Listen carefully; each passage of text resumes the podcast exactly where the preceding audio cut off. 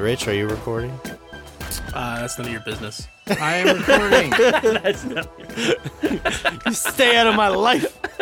You're not my dad.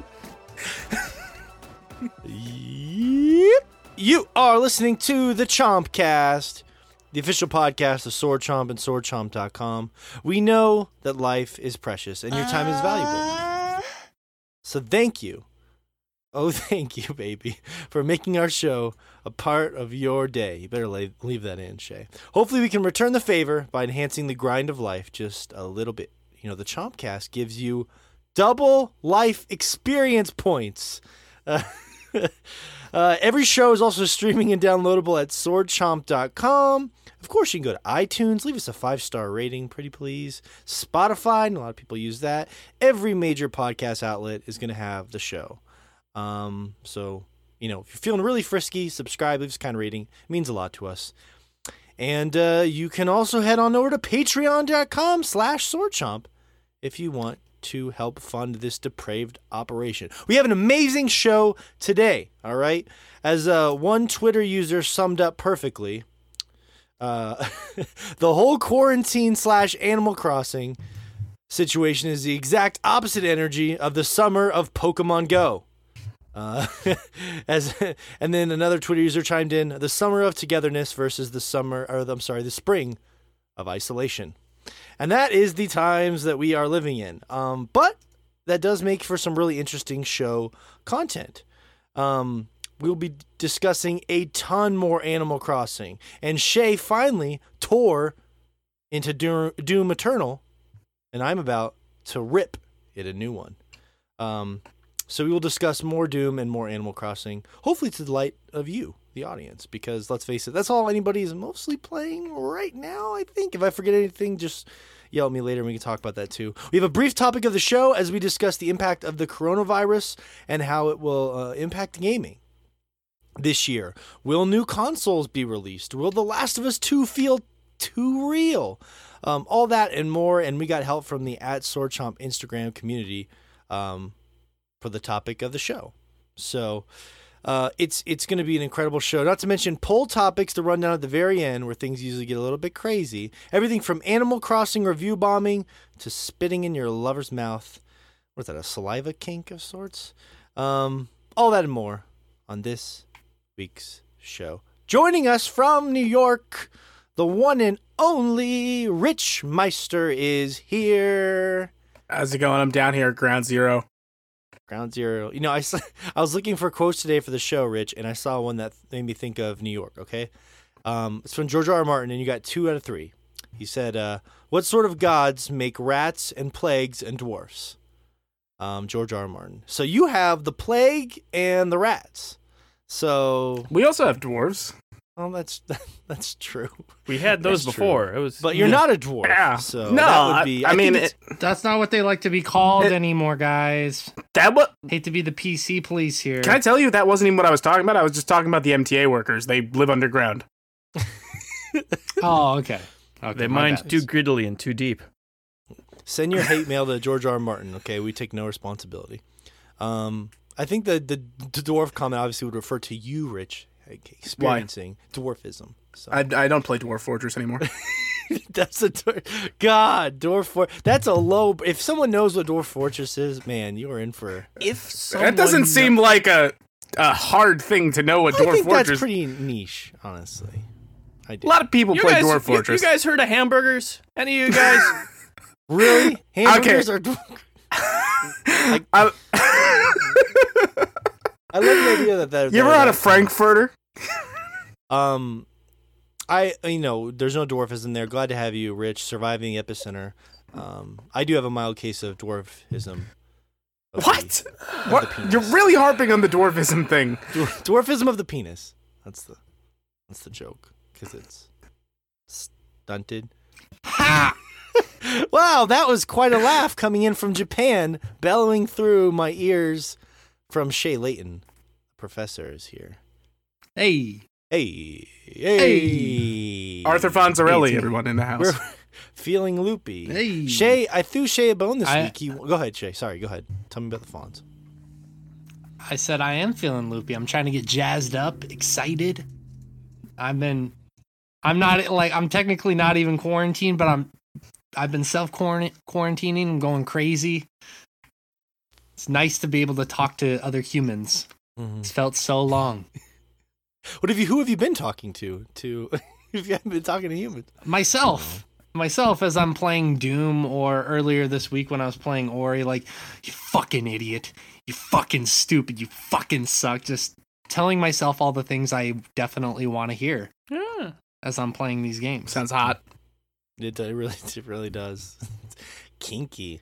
Um, Shay, I had to, I threw Shay a bone this week, guys. He's had a rough go in the polls lately.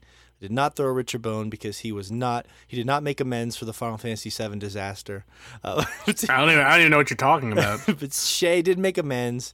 Um, and most of our audience, 85%, said that yes, the review bombing situation going on with Animal Crossing is childish. Uh, Mm. Josh, I used you as an, I technically you were not anti, I just used you as an example. Uh, you were the pro. I threw you in as a, a martyr for the Yeah. pro review bomb. I'm surprised so many of our community are so wrong.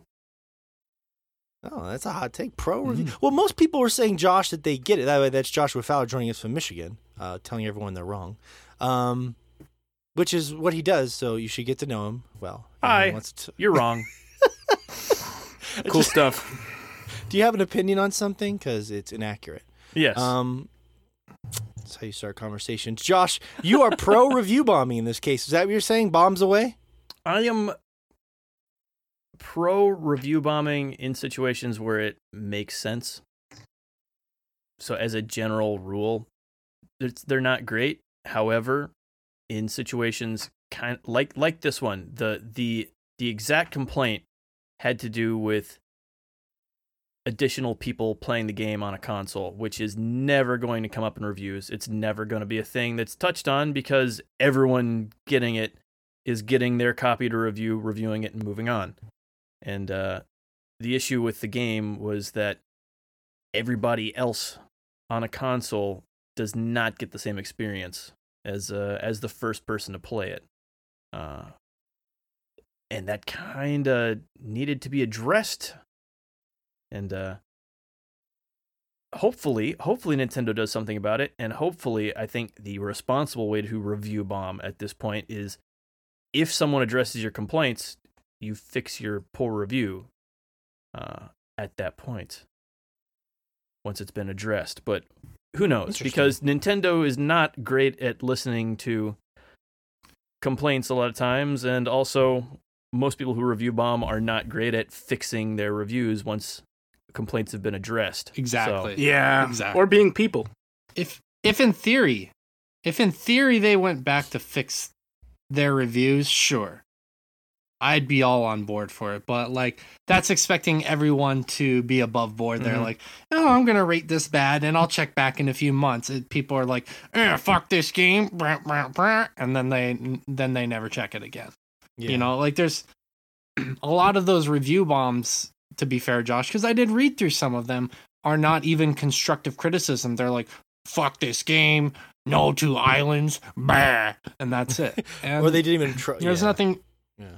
it's yeah it's it's lazy it's lazy and they they're not even trying it's, It's, not a like a, principle. it's out of principle. well, I feel like right, like even if they were like I gave this game a 1 star because excuse me, sorry.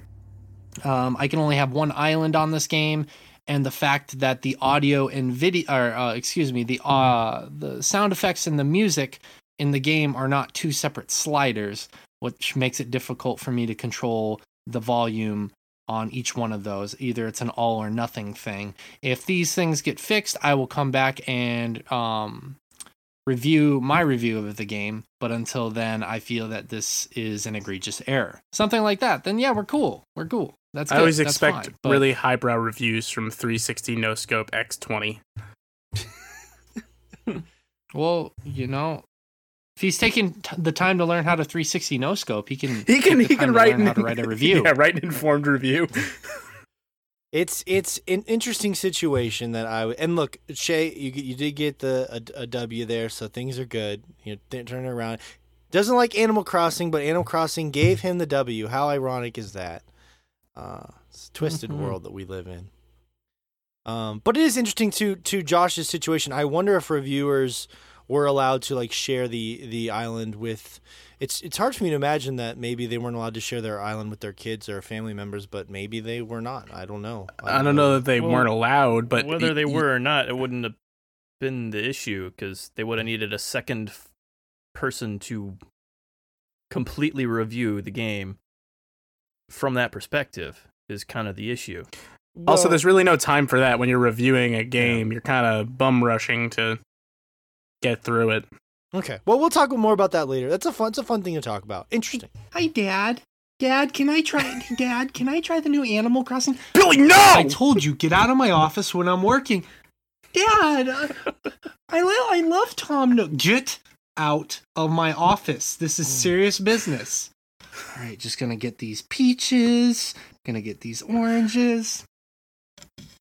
Look, that kid might love Tom Nook, but our audience is very torn on Tom Nook. I have some poll results on that later. Let me Mm. tell you. Um, I am General Mountain Time here in Montana, Morgan. If you're nasty, and you know what, this is going to be a fun show. Sometimes I switch it up. And General Mountain Time, if you're nasty, Morgan. Don't oversell it.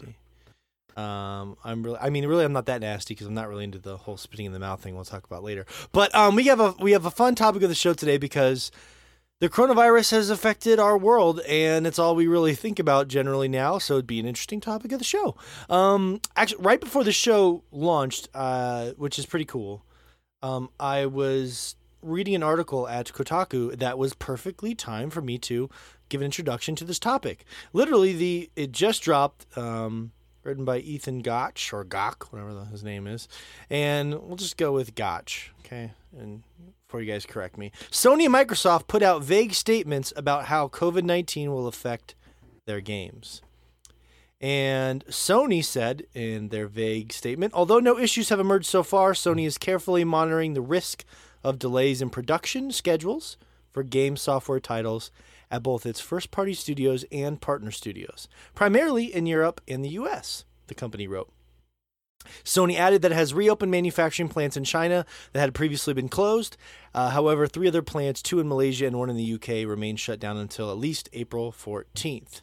Um, they also confirmed the company has employees working from home in some of its offices across Europe, US, and Japan, uh, which is interesting. And Microsoft's head of Xbox Game Studios, Matt Booty, that's quite a name, Matt Booty, um, shared this statement with GameSpot late yesterday. Each studio is facing unique challenges and constraints depending on its particular location, and many of our external development partners around the world are similarly affected.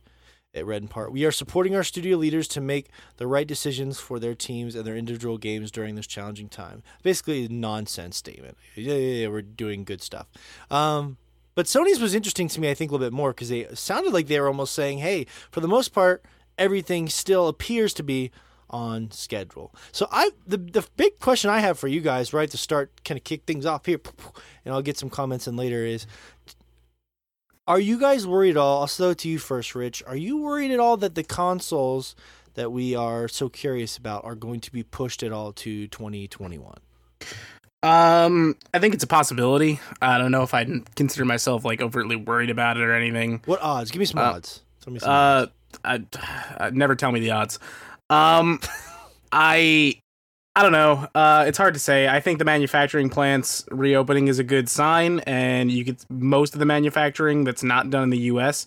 I, I don't know that it'll be that difficult come time to properly manufacture the consoles, but that stuff will be booting up pretty soon, I would imagine.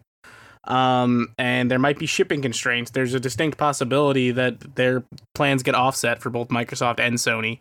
It's uh, it's a big endeavor, and a lot of the workforce is in fact down right now. And for the foreseeable future, it's hard to say when things are going to be back up into full production. Yeah, yeah. Josh, what is your opinion on on either the consoles or both those statements that we I just read from them in general, or your personal feeling? Um, I mean, it depends on what stage they get stuck it, with any of these issues coming up.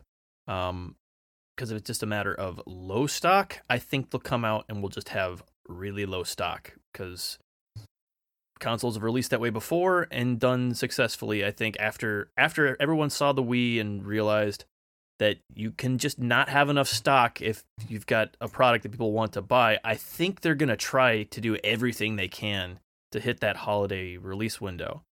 Um, Mhm. But I again, that there's so many moving parts there that uh, I, it it still could be pushed. But I think I think it's more likely that we just see low stock than none. But uh, it's really it's really hard to say at this point. Uh, Yeah. I'm Well, I'm, I'm moves in way each- more worried about the play date being pushed till next year. Yeah, I'm with you on that, Josh. Uh, yeah, it's it's weird. Time moves in a very strange way. We were talking about this earlier. Uh, Forward. Shay, how it, how how it, you know it's only March 27th. I keep I keep thinking like we're much further along in this, so it's hard for us to sometimes project that far down the future when time is at a standstill. But what, what's your take on this? Um, first off, Sony saying that they've reopened some of their um their studios and whatnot. I'm not really surprised. Like I'm I'm a little surprised they did it in China. Um, to be honest with you, but like I told you guys before the podcast, that Japan is really not taking this seriously, and I talked about it last week, so I'm not gonna go too extensively into it. But they're they still haven't been taking it very seriously. So I have I expect that as far as Sony is concerned, at least on this side of the world, all things are moving along as they have been for the most part. Uh, a lot, a lot of positions and jobs and whatnot, people are still going to work. So that makes sense to me that they would reopen studios, um, yeah, studios elsewhere because I feel like some countries on the side of the world are not taking the situation seriously enough. But yeah, a, a lot of those statements that you read just sounded like PR. Basically, people are people are bored and are like, let's type up a statement to fill up other or fill in other bored people. Is kind of what those statements sounded like in some regard. But I also think that because people have a lot more free time, that they want to be updated now. They want to know what's going on, and the truth of the matter is a lot of people don't know what's going on or what the future is going to hold. So that's the best statement they can give right now. I uh I don't really think that many games are going to be delayed. Uh at least for this year. A, f- a few may be delayed and they may use the coronavirus as an escape, but if any are delayed, it's due to the fact that they just haven't been largely, not exclusively. I don't want to make a, bl- a, a completely blanketed statement, but largely because they they're just not prepared or ready yet, and that was Yeah. before all this stuff happened. I because I know that there are many many ways for people to work on these games remotely, and so I I don't think there's gonna there are going to be a lot of delays, but I think one of the big things that we're gonna see changing is like with a lot of these bigger developers, I think we're to start seeing some people work more re- remotely. I think that is going to start pushing for that culture. I think that is a great possibility going forward. Obviously, small devs or small indie studios, they already do that stuff anyways, or they work in a small office together. So it's not really going to affect them too much. If Yeah. anything, we might see more indie games come out as a result. But like with the bigger studios, I could see there being like I could see there being a culture push to have more um more people working from home.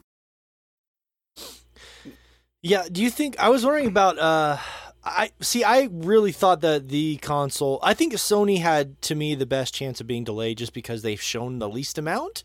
Um and that's why I was the most concerned about them cuz Microsoft I feel like they've shown much more than Sony ha- Sony has obviously. So that's why I was a little more concerned there, but their statement actually seemed more reaffirming and obviously these things can change, but yeah, I mean it would be kind of convenient for them if they just don't feel like the not to be cynical, but if they don't feel like the PS5 is going to have a exciting launch lineup or it's not going according to plan, just hey, you know, let's bump this Mm. back a little bit. I you still want the your new box Yeah. on the shelves. I don't think it's that at all. for the holidays. Yeah, I mean that's the biggest thing. Like if they don't make it for the holidays and then also are out after the competition, they may as well scrap the whole machine at that point. Um, Yeah. just Well, but we don't know when the competition's launching. I mean, Xbox is saying. yeah. I mean, there's still to, no solid dates on any of these, which is, you know, even Odd. without, even before this, you would have thought that they would have been Yeah. starting to talk dates, and that's not been a thing yet. So I don't. Hmm. I don't think it'll It's- get pushed to all the way till next year, but I think they're taking too much of a loss to do that. Interesting. yeah, that Okay. seems like it's just not worth it for them. I So minimal shipment is what you're. I don't I don't know if I agree with you guys on that because I I see I get your guys' point on that, but with where production is at now and the availability of materials and resources, I could totally see them being like uh because people have been out of work for months, we don't have the necessary materials to mass produce these machines until next year. yeah, I could but see I that think being they the still case as release well. it and because again, in limited quantities. limited quantities. Think about how much hype there was around the That's also Wii true. because you couldn't get it. Um, That's a good like point. I, th- I point. think that's Touche. what they would go that with at this point. fabricated demand. People want what they can't yeah. have. Yeah, like when that. When you well, it wouldn't be ghosted, you just wanted to fabricated at up with that point. That's even like more. that's a legitimate. No, no, I mean, Yeah, yeah. I meant in the legitimate Wii's case. In the Wii's case, Oh, okay. okay yeah, yeah. Okay. That's that's Yeah. fair. That's fair. I'm curious to see how that plays out. I would. I'm just fascinated to know what that launch lineup's going to be, and I I just think it's so funny looking back at that whole PS5. Remember, everyone was like, February, early February, the PS5 is supposed to have this room. There were so many people putting their yeah, man, it's it's true. I mean, it it's only uh it's only March 27th. It could still happen. that thing was like a big. Di- I I don't know. Maybe like for me, I've just considered this whole like PlayStation or Sony um s- cycle, whatever whatever you want to call it, what they've been doing. I think it's more of a ploy than anything. I think that they know that Xbox is like coming out hitting hard, and I think that they're just kind of keeping it secret. Maybe they have something They're playing the cards that we close to don't the know chest. about that's going on. Maybe I I- I think that yeah, I think that they're exactly, and we we've talked about this many times. We talked about this before. I don't know why we're talking about it again, but I think it's just basically that because this is Sony's most profitable venture that they have that they have to play their cards a little bit closer to their chest like Rich is saying where Microsoft has a little bit more leeway to advertise and play out. And some people, and I'm sure Morgan, you're in this camp, are like, well, if it's their most profitable venture, wouldn't they want to advertise that more? Wouldn't they want to be putting that out there to the media? And yeah, maybe for some people that's how how you view things, but maybe they're they have some reason that they are keeping things under wraps. I don't know. I, I think that they're going to be ready to go during the holiday season. I And I, think don't so, think yeah. that the coronavirus is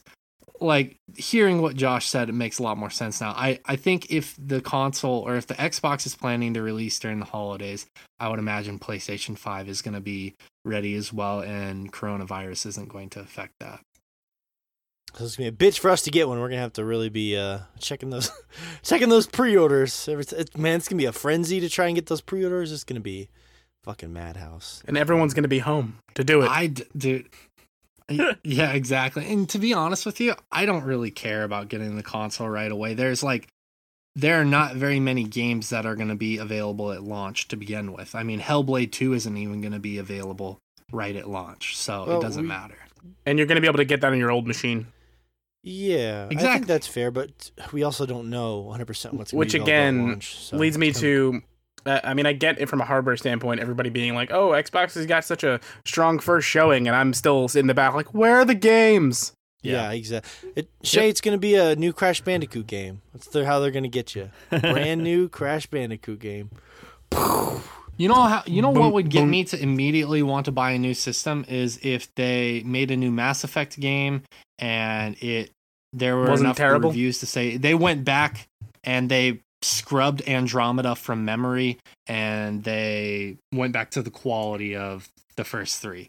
Or even if they were like we're going to do a remaster of them for the new console, I'd be fully on board for that. That would almost make me buy Josh just made a face like I have never seen. I don't know that that would do it for me, but probably because like when I think about it, I'm like, if I'm gonna play Mass Effect, I'm just gonna up those textures on my PC and play yeah, Mass Effect. we'll just download the patch and go go to town. Mm, go to town. Well, I'm a pleb, Mhm. so I want it on console. So you're Josh saying and I will sit here on our our uh, our elitist thrones. Oh, Your very no. expensive elitist thrones have we that done? you have to make have sure to- has Hey! enough cushion. I have a nice PC now too. but I'm never going to use it for that. Um, I and there's interesting to see. I think it'll probably The Last of Us Two should be okay. I think it might be cathartic in some ways because uh, the Animal Crossing has sort of become the happy game during what will hopefully be the darkest part of this. So I think that I'm not Last- happy. Please don't misunderstand.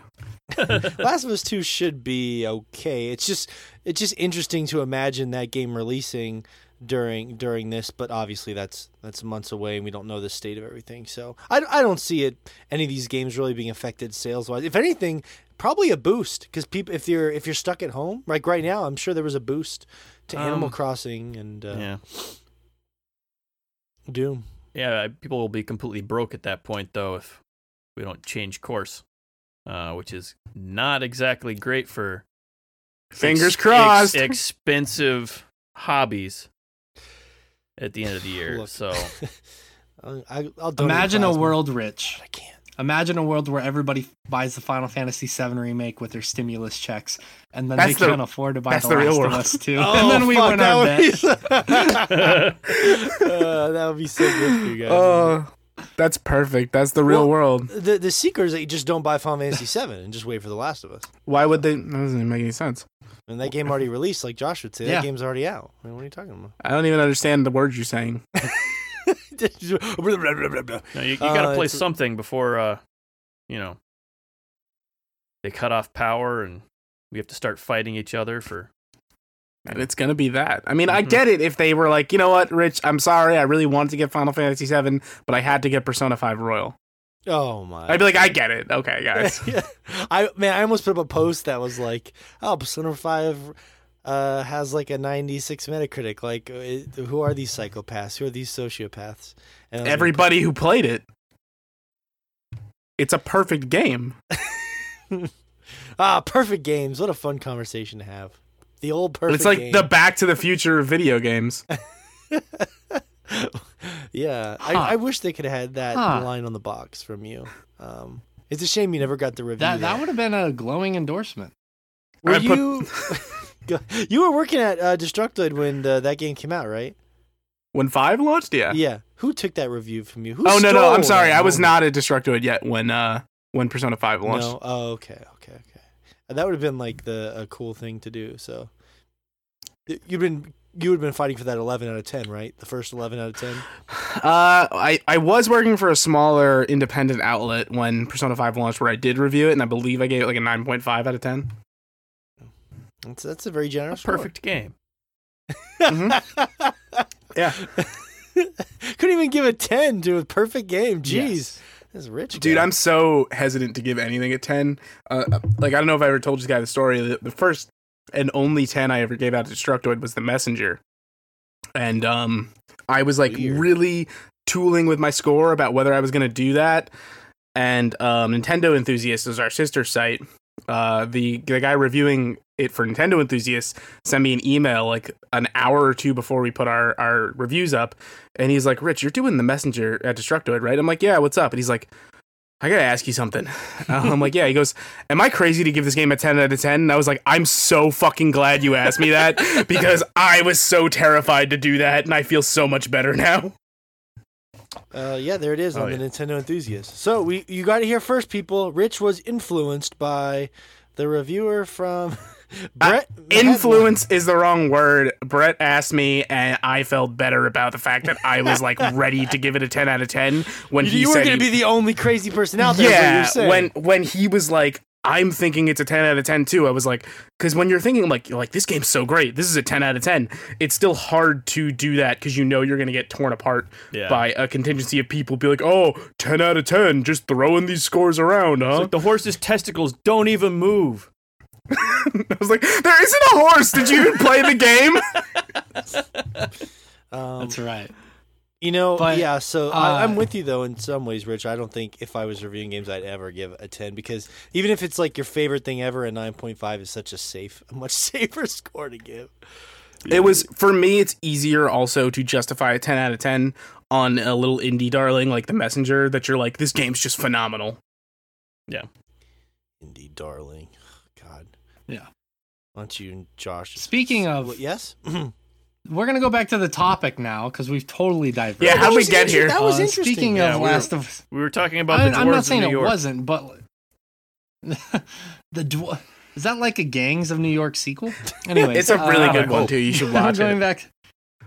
Speaking of Last of Us 2, I think one of the big things that we're going to see influenced by this virus is I think we're going to see a lot of stories um, in video game addressing like epidemics here in the next few years. I think we're going to start seeing an influx of that story The wise. sequel to Birdemic. Okay. Yeah, that's a possibility for sure. Lots of people trying to jump. Uh, I wouldn't say jump on the train. I mean, it's like after 9-11, like Well, how much. I don't think it's. Yeah, Yeah, I don't think, think it's of all the brown people I think we- it's almost a certainty. We digitally just. Go on. Nah, it's, it's it's horrible enough just to even mention it, but like all of the the aughts was just killing brown people in games. That's that was just all we did in all the games for ten Yep. years. Yeah, for quite a while. and while. we're still barely recovering from that in a lot of gaming. What Medal of Honor game Yeah. was it? Yeah, I, Where they wanted to let you like play as the Taliban? I think Hmm. wasn't that wasn't Is that that the, the like reboot one? of that, or was that the sequel to the reboot? I don't know. I- it doesn't matter. I know. Either I just know it was Medal Yes. of Honor. yes. I mean that was Classy move, Medal of Honor. that was what a lot a lot of what permeated games in the aughts and even the early 2010s is uh war and fighting terrorism. Mhm. And so I definitely think that we're going to see at least a slew of games that Yeah. are going to be addressing pandemics or we're going to see I think we're going to see another increase in post-apocalyptia. I mean like it's been a, been a steady genre. That's what I was gonna say. It now. feels like well worn territory, which is why I'm not even sure if I think that's necessarily gonna happen. yeah. How could you do it in an I interesting just way? I think I think we're not going to see like we're not going to be playing through necessarily post-apocalyptia, but I think we're going to start seeing games that are going to, going to be addressing the moment that things like this occur. You know, More I games set in the something like a- midst of an apocalypse. Yes, I could see something like, to be honest with you, as much as you guys might groan at this, like a David Cage influence, like that, like interactive movie game style where you live through a pandemic, like that kind of narrative driven game. Oh, I, I think Shake something the like The Last controller of to Us sit on the well. couch. uh, again, those things are fine. Like, I don't think that's a bad genre. I just don't care for David Cage's writing. No, I feel you you. I feel I you. I'm cannot saying wait like that, for the that 85 genre of narrative driven gaming. I cannot wait for the 85 button press QuickTime event to wash our hands after coming back. it in. takes it takes real time 20 seconds. hey, yeah. look, man. What there's the opening scene is going to be you standing in line at a grocery store ready to grab some toilet paper and then you're button mashing as you're elbowing people out of the way stuffing their face into a Did- pillow Also, a pillow uh uh, uh, what pillow. are those things called what, what? This I'm took a like- dark Wow. turn. Shay. Ha! display a pillow display Okay, a pillow right. display you're It's a stuffing their face into It's a, a pillow porno. display as they're trying to grab Yeah, that's toilet the direction paper, we you're trying taking. to hold now. them off Was. It's Morgan, are you for, are you perpetually stuck as a 16 year old? yes. Jo- Jesus Pillow Christ. porn. They're the same thing. Shay, you know the answer. Look, you were stuffing a head in a pillow. That's. I mean, where else was I going to go with that? Um, How many times have you done that, Morgan? didn't David? Actually, No, you know no, what? No, stop, don't- stop. no, don't ask him that that. question. I just realized uh, what I let's was doing. Withdraw You know the better. I just question. realized what I was doing. You know better than this. Jeez. Withdraw. Scattered like cockroaches. Um, Cruz Yep. eight Zul N O weird name I can't pronounce it. Said let's just say Cruz. You He tried. said uh, maybe maybe quicker releases for games already finished, and we put that in quotations. So like he thinks this will have an effect on like. Oh, like in um, the the way uh the movie industry is kind of doing. I, I don't know that games will do that because the medium's not really the same. Like whereas it's not like games have a theatrical I- run. Yeah, I've not heard of a game being finished until approximately four four weeks after release in the last ten years. Four Maybe or the- so minutes before its Game of the Year edition comes out. Mhm. Maybe maybe he's in, interpreting like um or maybe I'm interpreting it as like you know how they delayed Doom because they wanted to make it better, so it came out six months later. Maybe some of these studios are not going to be quite as ambitious. Like you know what, it's So good. they want to make their games polish worse. it, Yeah, get it like- out. You know, Uh, oh yeah, I, I guess I get what you're saying. I don't the think we'll early see release stuff to bigger games possibly. it's interesting like how that would yeah because you know uh, the uh Square came out and said that they there might be some limitations with how you get Final Fantasy VII physically, but Mhm. I mean, the funny thing is how many people who buy physical are now forced to. Damn it! I don't want to buy this digital copy. I have no choice. Um, welcome to the dark side I because think you they'll can't probably wait for the most part because I think the few people who are still really set on getting the physical copies are getting it more for archival and collecting reasons So than than, than for playing the game. Um, I don't know. Yeah, I don't know. Maybe if they're going to get two copies, it's hard to imagine those Final Fantasy VII fanatics waiting more than uh one minute to play that game. I mean, I know Richard's going to be playing that thing the second it's available. I'm sure. Uh, it's listen that I'm not gonna be able to podcast that week. He's calling a sick weekend. I'm I'm feeling Um, a little cold coming on. We see you signed on on PlayStation. it's weird. So weird. I think my I think the uh, the kids are playing it. You don't have kids. that we know. Did I about, at tell you guys about that? You're still you're still a man of mystery, Rich. We don't know enough about you. you know. Still in the an air. international man of mystery. Oh, bringing it back to that hidden Austin Powers discussion. Not really. Not right now. You're more like a one room man of mystery. Mm-hmm. yeah, no. Uh, Sort of a studio apartment man of mystery. I knocked it down to a tri-state area man of mystery, and then Yeah. a studio apartment man of mystery. Um, ch- ch- ch- South Dakota Soccer, our good friend Daniel here said, could be some lean times ahead. Some games might have to face delays. I'm also with those that thinks uh, this kills E3 for good. We already talked about E3 last Yeah. um, week. I don't necessarily think it'll die. It might just become something else. Who knows? Um, do you? mm, never mind. We've we've already beat. The, but if you missed our E3 discussion, you should check out last week's show because we broke that down. That was a lot of fun. Um, but yes, delays for sure. Uh, It's you know along that line though. I wonder if they're going to. I know that they're talking about canceling a bunch of Twitch cons. I'm wondering because of how far out this is, if it will have any influence on TGS this year. Because TGS isn't until September, but um, if people are not able to prepare now, because yeah. I imagine like to prepare for some like an event like that, it takes a while to to prepare, get everything Yeah. ready, get all. I'd be shocked if it happens, they're to be quite honest with you. as well. I mean, yeah, Same. yeah. Actually, mm, actually, I don't know. The Game Awards. I mean, they canceled the Olympics. I think that because yeah. that's in in the summer, but this is in the fall. I could see like, especially like I told you guys with how not serious Japan is taking it. I could see them totally going with TGS. Like, like I said, Olympics is summer. A lot of experts are not not quote unquote experts, I should say, are thinking that this virus will calm down during the summer months. I- so I- I, could see Japan being like, oh yeah, you know, Yeah. I, I get what you're saying, but like I think it's less about like them making the call and more so reading the writing on the wall and seeing a bunch of be like these studios are not going to show up even if we have this event. Yeah, yeah.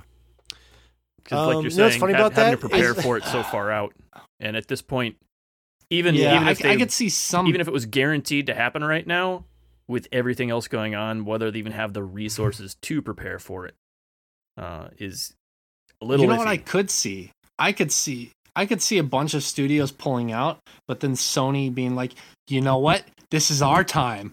This is this is now. this is we've been preparing for this.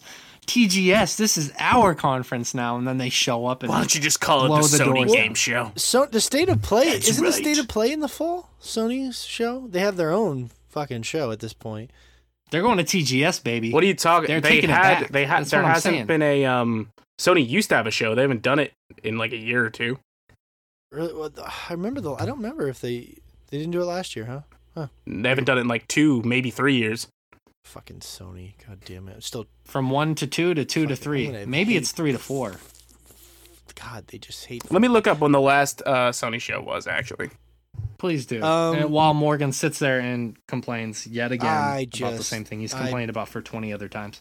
just gonna choke on Sony's dick forever. Uh, this is actually funny you mentioned this, Shay, because uh, Chai's one ninety six said Japan seems to be doing fine, and that's where most of the games I play come from. Woot! Got to place on what Shay was saying earlier. I actually, you know, slightly unrelated, slightly related. Uh, I've been reading up a little bit, and there's some theories out there that because Japan, like the the culture is to where a lot of people don't touch each other, like they don't shake their hands when they meet, they bow. Um, it's a culture that often doesn't express their emotion physically and their affection physically. That that's been a big reason why uh, the virus hasn't spread as much. And I, I was just, I- I'm sure there's a little bit of that, but I was just shaking my head and I was like, it's because there nobody's being tested here. Nobody's being tested here, and um, made me laugh. But yeah, I mean, at least, at least, One's being tested. at least uh, for this person that their gaming life is unimpeded, and that that isn't Yeah. like a like a shot at that person. I'm No, no, I, I mean no. that genuinely. I 100% mean that genuinely. Um, VanillaThunder.jpg, that's quite a name, said uh, if there was ever a time for devs and companies to push a completely new digital frontier, now would be as good as time as ever. Um, this would also be a good time for them to make the cost of digital downloads a little cheaper across the board, incentivize downloading more. Pushing the digital frontier that some people are so. Res- are we all on? No, Rich, you're still a physical guy, right? You're not on the digital uh, frontier. for some big releases, like I, I try and be physical for a lot of things. I'm not saying I don't ever buy digital. Mm.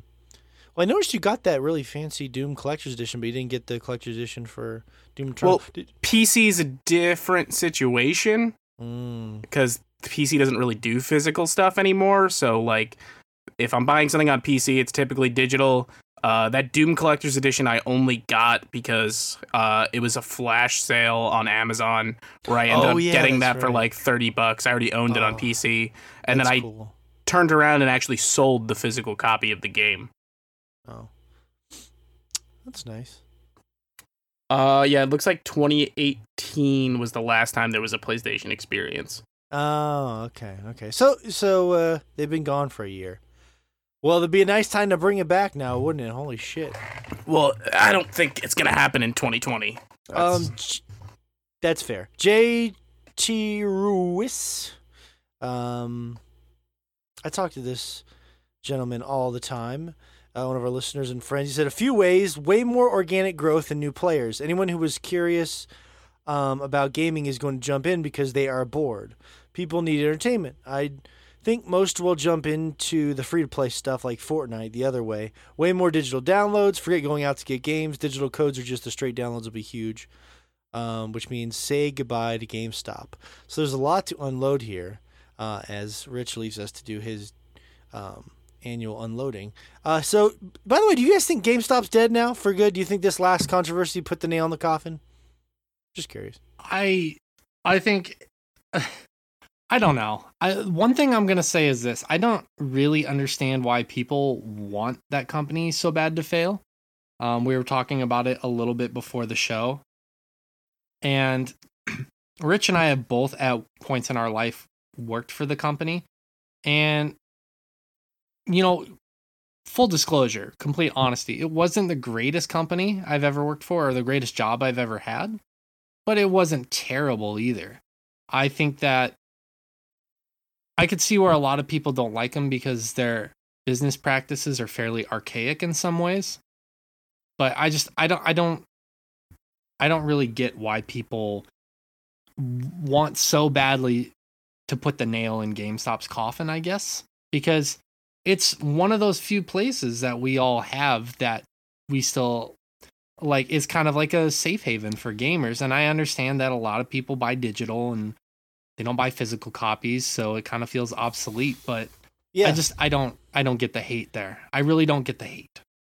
I yeah, I'm with you. I mean, look, I mean, we all have had those awkward experiences there, but I have no reason to wish them the death. I I won't believe they'll die. They've been around forever. It's hard for me to believe they'll they're dead until I see it. I just can't. I can't believe it. Um, they always find. I a don't- way. I don't think this is the final nail in the coffin. I definitely don't. I think because they um fuck what's his, I forgot his name. The guy they just brought over. What's his name? Nintendo guy? Reggie, Reggie. Reggie Fils-Aimé. Yes, thank you, Reggie. I think with him coming over that until he decides to leave, I think when he leaves is when they put the nail in the coffin. I think bringing him in, they're going to give him some months and some time to operate and try and help right the ship. I don't think that this puts the nail in the coffin though. But the Yeah. second he's like, "All right, this this this is beyond repair. I'm done. I'm leaving." That is the nail in the coffin. It's um, it's it's it's hard to say for sure. But the first thing he said about more people trying games maybe because they're bored, I think is interesting. I don't really know how to to prove that per se, but I do know like my wife and daughter have been gaming a lot more because of the situation. So, and maybe there are more people out there that are giving games a try because their significant other is into it. And something like Animal Crossing has been reaching more casual gamers. So, yeah, maybe, maybe more people will turn to gaming as a form of uh, entertainment during this time. Who knows? It's interesting. It's fun to theorize. Nothing else. Good comment. Um, yeah, that's. I was just kind of scanning to see if there's any anything really stuck out as some really interesting um, input here, and it's it's it's an interesting time for us for sure. But right now we have, you know, it's kind of a. This is gonna sound weird, but it's kind of a miracle that right when all this shit went down, we have two really interesting video games to play and talk about. Unless for some reason you don't like Doom more Animal Crossing, you're in some sort of weird limbo. You get Final Fantasy in what a week or two. So it's uh Would you say Yeah. that there's never been a better time to be playing video games? Oh, that's that's that's tough to say during these times, but you know, the coronavirus, never a better time to be playing video games. Um All right, anyways, uh I think those are some pretty good comments that hit the point for us. Is there anything else you guys really wanted to cram in there at the end before we actually get to talk about some games here? Fight about some games. Happy with that? I think we hit most of it. I try, try yeah. I was trying to think like if there is anything else major. Like I couldn't see really at at this time. I can't really see coronavirus shepherding a new era of gaming per se. I don't think it's going to be the the catalyst for anything. Even though I kind of wish it would. Like I think it would be cool if um out of this came like a great level of VR development and then we started seeing like true VR capabilities, and that's where gaming was going. And the reason that being is because we are kind of kept indoors, that we are we we need access, we need like human contact and mm. experience. So VR would be the next best thing for that. That would be cool. But I don't see that happening as a result of this. I mean, in theory, that would be awesome. Yeah, Half-Life Alyx reality, would have to be. no. expl- It's weirdly enough one of the biggest games you won't hear us talk a lot about till maybe later in the year because none of us. It's weird. Me and Rich are big VR guys, but even we do not have a PC VR headset. So one of those rare games that will slip through our fingers. It's just a matter of expense, but um, timing might be right soon. Who's to say? Well, you could very well. You are getting that stimulus could check, say- Rich. Oh, that stimulus for- check, baby! Woo! That's true. you could forego saving for essentials and uh, well, that's not what headset. stimulus is for. You're supposed to spend it. Yeah, it's stimulus.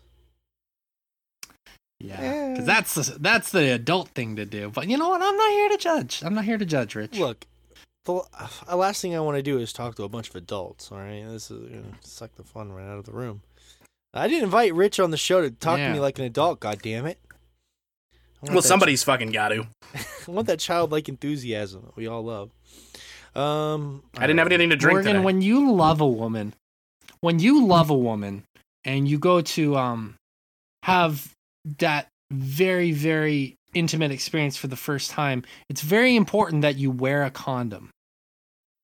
Um because there are implications uh, that happen and there are certain responsibilities and the alternate or the alternatives cost a lot more money. You know what, my Shay? I know you said it as a joke, but I never got the condom speech from my parents. That was probably where I went wrong.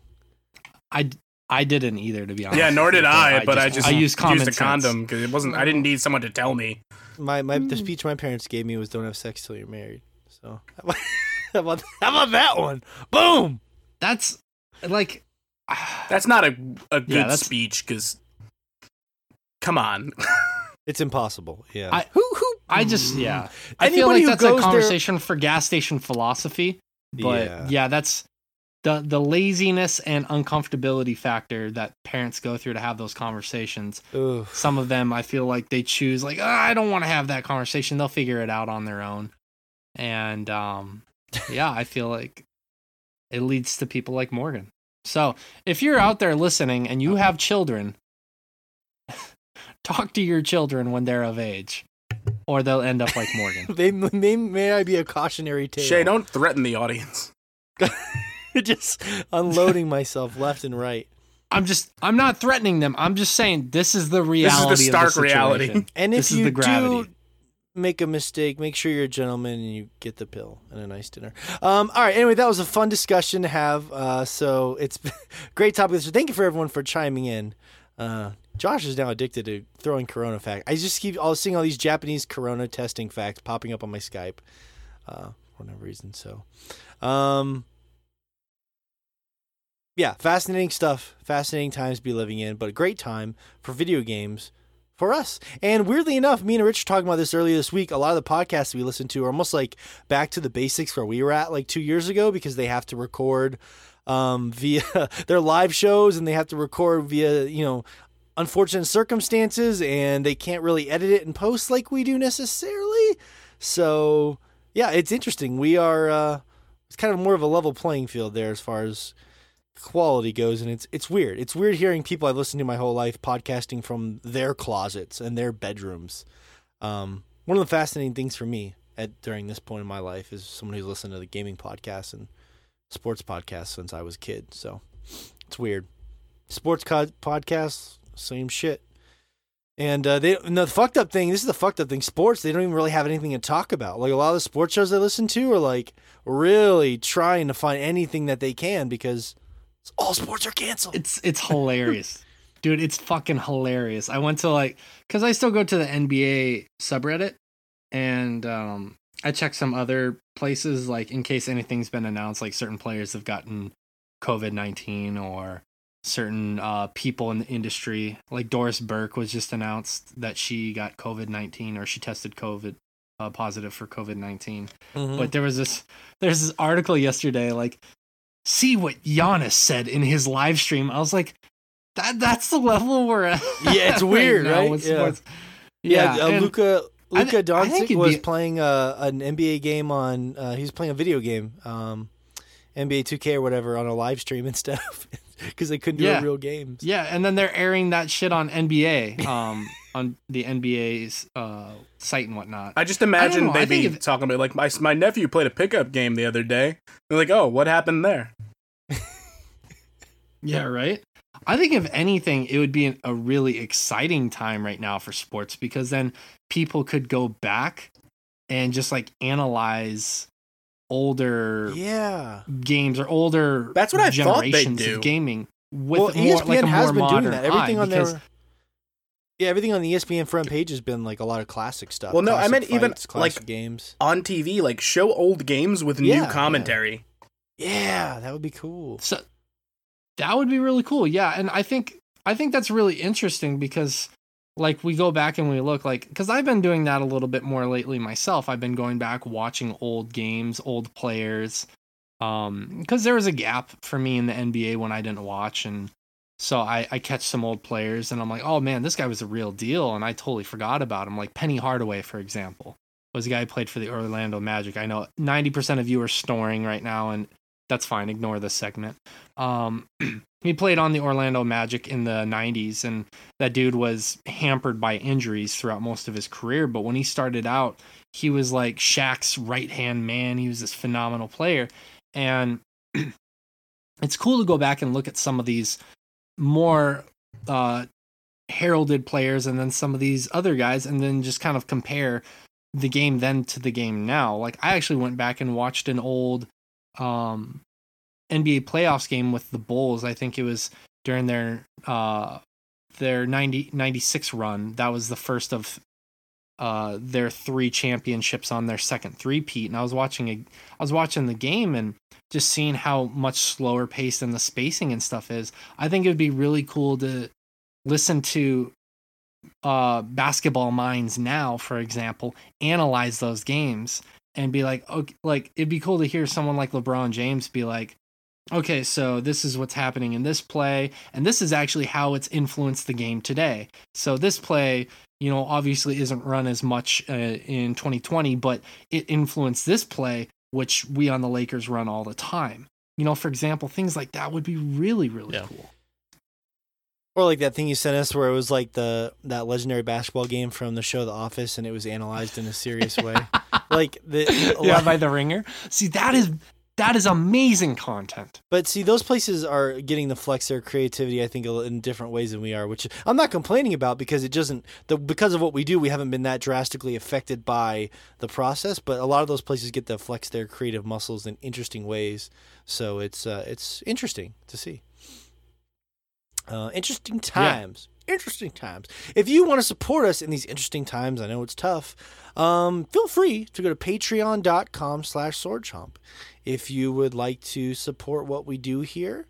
Uh, one of the great things about our Patreon is that our patrons become incredible friends and family, often cases. And we have a top secret Instagram page you get access to um, for our $5 tier, which is uh, really cool. Like lots of inside jokes, a lot of Frobert stuff going up lately. uh, Fr- Frobert is a hero. What can I say? People seem to have really taken to Frobert. You know, I uh, I got a neighbor. Um, I got to tell you guys about because I think he's a he's probably my favorite Animal Crossing character now. Really? Um, I got a n- he's a new character. His name is Zucker, and he's a squid, and he's a very Japanese squid fella. Like he's, I, I love him. He's my favorite. Um, he's my only neighbor I like. I would, I'm gonna hit the rest of them with a bug net until they move out. Said- that would just really make me want to stay. I'm into Which- that kind of degradation. Okay. By the way, great new feature in Animal Crossing. I don't know how it works in terms of longevity, but like if your neighbor's an asshole, you can go to Isabelle and complain about them. Yeah, that's.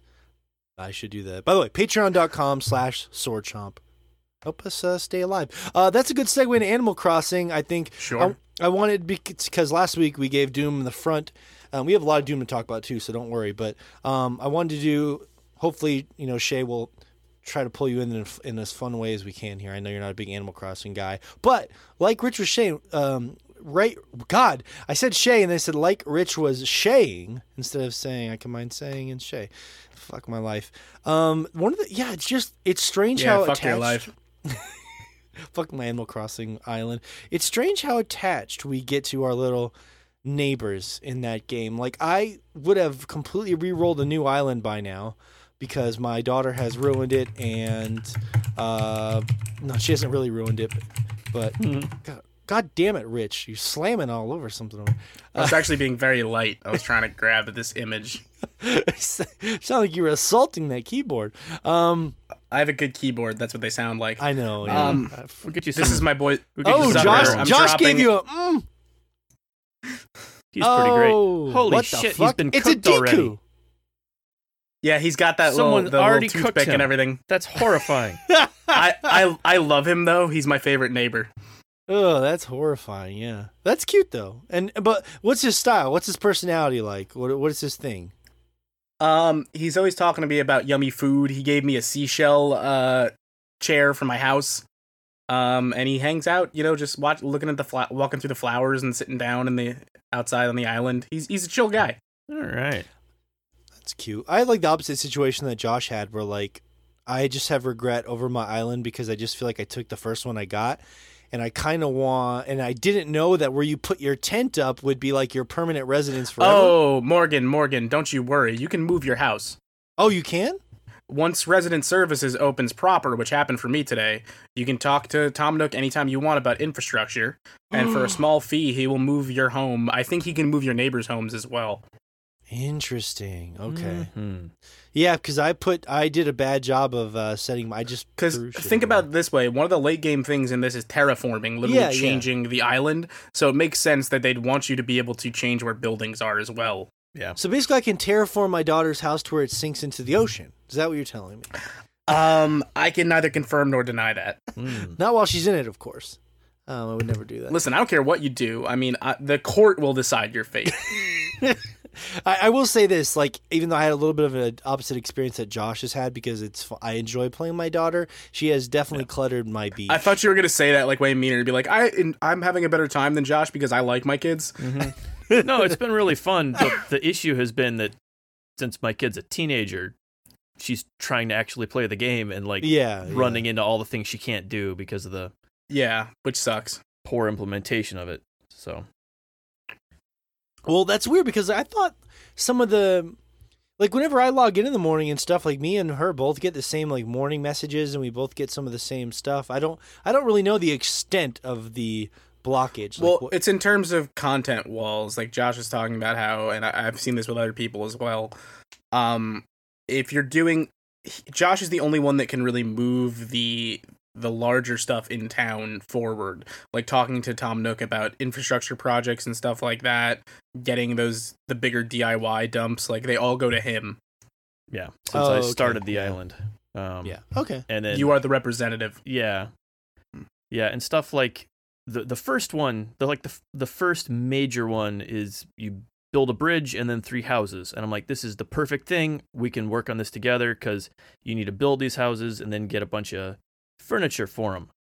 Because like that's great. Like we'll both Yeah. have the the recipes for that. We can each make some stuff. I'll be like, okay, go go check the list, find out what you can do, and whenever they go to click on the drop off box at this house to show to uh to to put furniture there, it just gives a message saying to talk to me about it because there's no way for anyone but the main the the resident To drop those things off. yeah, the, I- I can't the remember what it's island representative. island yeah well, what happened if she just dropped the stuff outside the house? She, and then well, that's the thing. She can't even do that because a I would have to tell her what she needs.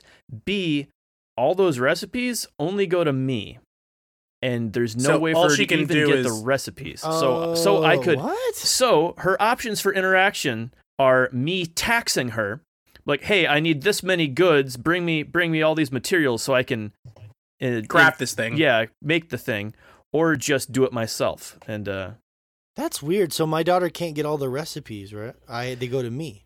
Yeah, some of them Eventually, I'm eventually get the option to like show up at the store and pick them up, but not all of them are like in the DIY packs that you get that are just like, okay, here's a new bunch of things, and it's like it was really frustrating because I got like a bunch of new furniture for that quest, um, to to fill out the things. She didn't get any of those recipes, so she couldn't help me make any of them.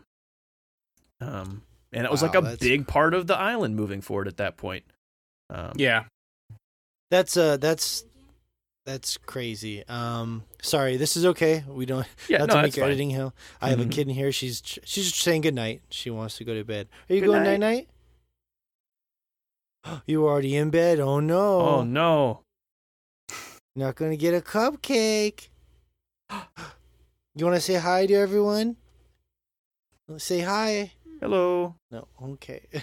All right. Mhm. You sweet dreams. Okay. And go with mommy. I love you. Mommy gonna come get you. Okay. she wants to cast. This is- we, we all catch the bug eventually. Yeah, exactly.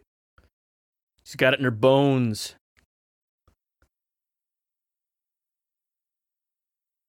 You know, her opinions are probably better than Morgan's. I think. I would That's say it. It's not a high barometer. Yeah. Even if she just goes, no, no, no, no, no. It's It's about equal. All right.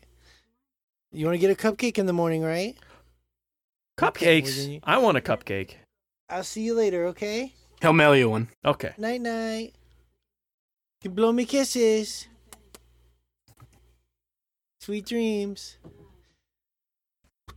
But yeah, the that's interesting to hear, Josh. Like I hadn't really thought about it.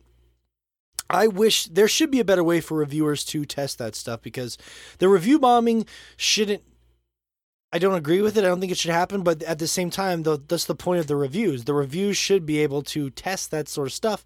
Yeah. How are we going to get to a place where the reviewers are able to really put that shit to the motions? You know? I mean, it's difficult, and uh, Animal Crossing ends up being that thing you review more as a solo experience. But those are really hollow features, unfortunately. Yeah, it's Well, frustrating because yeah. it's it's in, in this specific example, it really is It's bad by design. Well, not just it's that. It's kind of an it's edge that- case it's that, too. Like it's an outlier. it's really not. It's a family console. Like I, it's it's that's gonna happen to a lot of people. That everybody who wasn't the first person to start it is just not getting the whole game, and that's no, no, I don't mean you're an really outlier. I mean the game is an outlier. Like there's Yeah. not a lot of games like Animal Crossing where yeah where yeah it's it's a weird situation.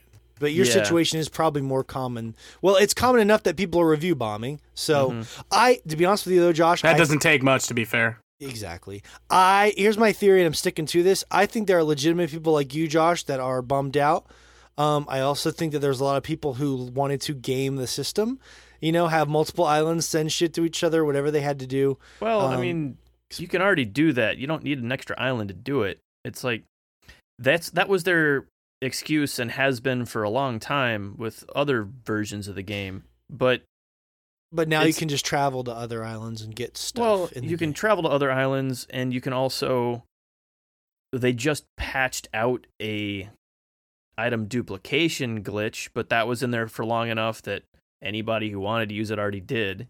Like it's there's not there's not some sanctity of Animal Crossing. It's Animal Crossing. Like Well, I I was agreeing with you up until the last thing. There's sanctity there to me. I don't like the cheaters. I don't like the time skippers. Any of those. Really? people.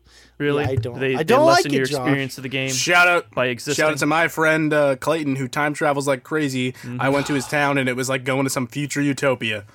Mhm. They're fi- it's dirty. Haven't you not feel dirty doing that shit? Ah, How do you sleep at night? How does Clayton sleep at night, Rich? Very Clayton, I love you, on buddy. I'm sure you sleep not soundly. a cot. Not a cot. Yeah. He's got a wooden still, bed. still, yeah. He's Mm. actually got a fully furnished home at this point. He's, I went to his house, his uh, his uh, Animal Crossing house, like three days ago, and it had like five rooms. I Jesus Christ. I actually Rich. To be fair, I went to Rich's island just for fun, and um, yeah, he had his island was pretty. His house was pretty souped up. He had a nice like big fancy. And I don't time travel. Was it a stone fence or brick or something? It was Oh, like that's the Zen fence. Mm. the Zen fence. Okay, Yeah, but he had like a nice setup and everything. It was pretty, pretty legit. And I've been seeing some people online that, like, And it's only gotten better since. some of the people. it's only got better. Okay, I and that's I haven't felt that connection to my island yet. So I'm what I'm thinking about doing is storing up everything I find that I really love, and then having my wife hold on to it, and then re-rolling on a new island. Um, that I feel more passionate about, but I have to lose Frobert. I don't know if I can do that. Uh, I, I, mean, think you just could always remake the island once you ca- ha- can change it. Is probably Yeah, if you can terraform it, then what am I? Yeah, Yeah, you. Yeah, I don't know what you. Yeah, there's no reason to worry about that. Then important news. Uh, my town flag is Squidward. all right. Important. Imp- So, you, because you have a squid friend, is that why? Is what's no, just because I thought that'd be funny. Did- You should just drop a bunch of like real squid around your squid friend's house to make him uncomfortable with all the. That other- just that sounds like a hate crime. If I'm being yeah, honest with you. that's, uh, that's uh, mm. how how does that squid? But maybe I should just keep gifting him dead squids, and, like just mail it to him and be like, "Get out of town." It makes you wonder how these animals feel about all the real creatures in the world. I I finished a bunch of dinosaur fossils. I finished the T Rex. I finished Alright. the uh, pterodon. Uh, Oh, my museum's pretty cool. you know, I got a bone to pick with that shit, guys. I found the shark tooth fossil, Okay. and I put it in my house. It did not look like a shark tooth. It, what did it look It was just a swirl. It looked like an ammonite or something.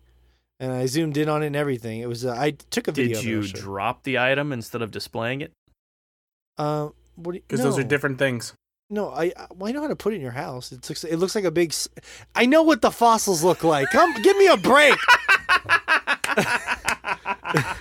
Listen, Morgan, I'm not making any assumptions. I had the fossils assessed by Blathers. I'm no noob. Come yeah, on. but you can still drop them instead of placing them. Um, it. I just put it in my house. Like I. Like I displayed this amber I found, which I thought was Yeah. cool because it looked like the Jurassic Park amber with like a mosquito inside of it. so Amber. So, no, the Jurassic Park amber. It's very specific. Um, but yeah, the T Rex. Like, anyways, I was just bummed out that that was the case. But uh, the, the home decorating stuff is still oddly addictive. It's so dumb, I- but so it's so much better too. Like they took some good notes from like Happy Home Designer and games like those to make that stuff even more fun. Mhm. Uh, uh, across the board, like they they know what they're doing as far as the general gameplay loop goes. What is the note that they took from Happy Home Designer? You got to give me a specific. Uh, the customization stuff Being is the main one for. stuff. Yeah. And Put different designs on it. Uh, by the way, I don't know if you guys Oh. knew this. Um, the Nintendo Switch they gave you, if you take it to the customiz to the work table, you can customize it and change the color of the Joy Cons. Mhm. oh, so I can make it black just like my real Switch. Is that what Yeah, saying? you can make it look lame. How dare you? what color's your Switch? What do you Switch Uh, Elite? the- I bought I bought the red and blue one at launch. Oh, gross. Josh, what's yours? Why? Just make it look fun. Not everything has to look the like red and cold blue one, although I'm actually Fun. my Joy Cons are getting a little bit old and worn out just since the whole family uses it constantly. It's about time Yeah. to upgrade some Joy Cons here. So I've been looking at those orange and purple ones lately. I have the um. wow. That's- I have the the green and pink one, the Splatoon ones. I also have those. Yeah, I almost I really liked the bright yellow ones, but uh, I but they're kind of like those two because they're so bright. Yeah, I Because you because you love arms so much. Mhm. That's Arms what those is were. Those were the arms are that that game. I can't wait. I'm I'm thinking because they're finally putting that character in Smash. They're gonna be announcing Arms too. Along Oh, with I think that game sold gangbusters because it was one of the only things on the Switch. That's all you had. yeah. Like you know what? I've never played it. I could be an arms master. It's That's not true. I played the demo. a I, play, I played the demo. I had a great menu Also- music. It was pretty great. Look up the arms lore. It is fucking fascinating. It's Really? such a good game. It's a really good game. Maybe like, I'm I underappreciating really liked it for what it Maybe was, I'm, Yeah. un- maybe be I'm honest with you. undervaluing arms here. Mhm. Um, uh, anyways, I was actually thinking a lot this week. I was composing a thought to put out later this week, but the idea playing a lot of Animal Crossing, which I've been addicted to and having a great time, but interesting. The idea to me, the IAD. Blah, blah, let me rephrase that.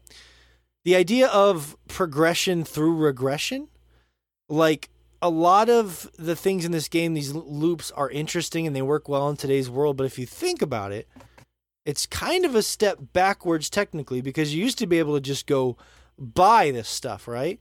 And they made it more interesting by making it to where you have to actually craft it, as a lot about as a lot of crafting goes. Um, and I know that sounds strange, but a lot of these game designers must kind of lick their um, what is the term? Lick their chomps or um, lick their Chops. lick their chops. Yes, lick their chomps. That's a too much sword chomp stuff in my head. Sorry, lick their chomps. Ah! Um, we we can't do that. That's a special That's- Patreon tier if you want to get licked. I don't like the way that sounds. lick your chops. Anyways, uh, if we do that, I'm going to leave. these designers can go, holy shit, we need a, a twist for this game. Instead of just buying it, you're telling me you can make them run around and slap a tree for 10 minutes and then they have to make it? this is amazing. That adds hours and hours and hours of gameplay. And it's yeah, I played Minecraft. Technically it's just like a, a step backwards which i just find fascinating for it's not i mean it works I well don't see it as a step backwards. Yeah, because the only resource was bells before. So now you don't just have the one thing to care about. So that's it's it's not a negative i it's a positive i'm just saying think about what's actually happening you used to be able to I- take I- bells what you're trying to say is, like, buy prog- something Progression through regression, but I don't think it's regression to add another system. i think if you it's not a system that i guess i, I, I get it what you're trying to say, but I just don't really think it like pans out that Yeah. way. Like I get the justification, but yeah, because everyone knows we invented crafting systems in games before we invented the shop. It's cl- clearly a step backwards. I don't know. I don't know. I assume the shop came first, but I mean, it could. There could have been some early crafting thing. Who's to say? Um, I'm, I I just it's just maybe it's just particular case where I'm like I used to be able to just go buy this thing. There was one step to it, right? And it's more interesting to make the item. It's more satisfying, but it's also kind of like a pre-step. It's like a pre-step that I never needed before that they're now using as a new gameplay loop, and that's what I mean by progression to regression. That makes sense. Okay. I mean, you were already hitting the trees anyway. You're just not selling them. So it's kind of one less step because you're not hitting the trees, then selling stuff, and then buying stuff. You're just hitting the trees and making it yourself.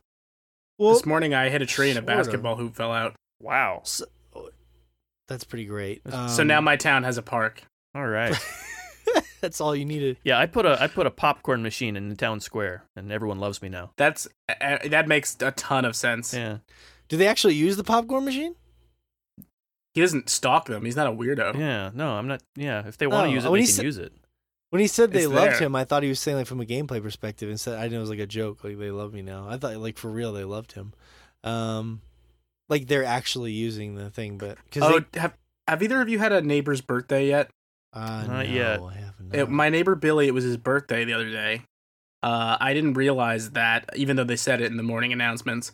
Um, and I walked into his house at night, and he was in the middle of a birthday party. uh, and then I, he was like, "Oh, Rich, thanks for coming." And I talked to him, and they were like, "Oh, do you want to give Billy a gift?" So I panicked and I gave him an old can. But he's a goat, so I think he liked it. Mm. Hmm. Yeah, they don't really You seem can make to that like. into I, a kick-ass planter, I, I or Again, just or that's just eat succulent. it. He's being a goat and all. Uh, just so you guys know, this is a fun tip I learned. Um, if you put an old can out on the ground, that's a good way to attract flies uh, for you to catch. Mhm. Huh. Interesting. Yeah, they've had uh, essentially the same thing with any of the trash you can fish out of stuff. Or the you could let a fruit rot. yeah, yeah, kind of make dumps to attract certain things. hmm Yeah. Um. Yeah, that's that's pretty cool. Yeah, there's there's a lot of depth to that stuff. Like even though I saw that little video on Twitter of this lady who put a seal a fan like a blowing fan in her house and put plants in front of it, and it literally was blowing the leaves on the plants in her home. Which is like there's a lot of like small details in this game that you wouldn't expect, even though it has kind of a cartoony style. Like I was watch like a lot of the little animations Yeah. in the game are. It would look better if it wasn't on Switch, though, right? Oddly enough, You speaking of those little systems, I've got uh, a radio in my house. Yes. And I was sitting there thinking to myself, I don't even know if my kid knows what the radio is. Huh. The Oh, idea yeah. of that. Yeah. Like what like I mean, I can tell it's supposed to be the radio hate with them, radio. you know, doing their little a- gibberish talking every now and Yeah. then, and then a song will play.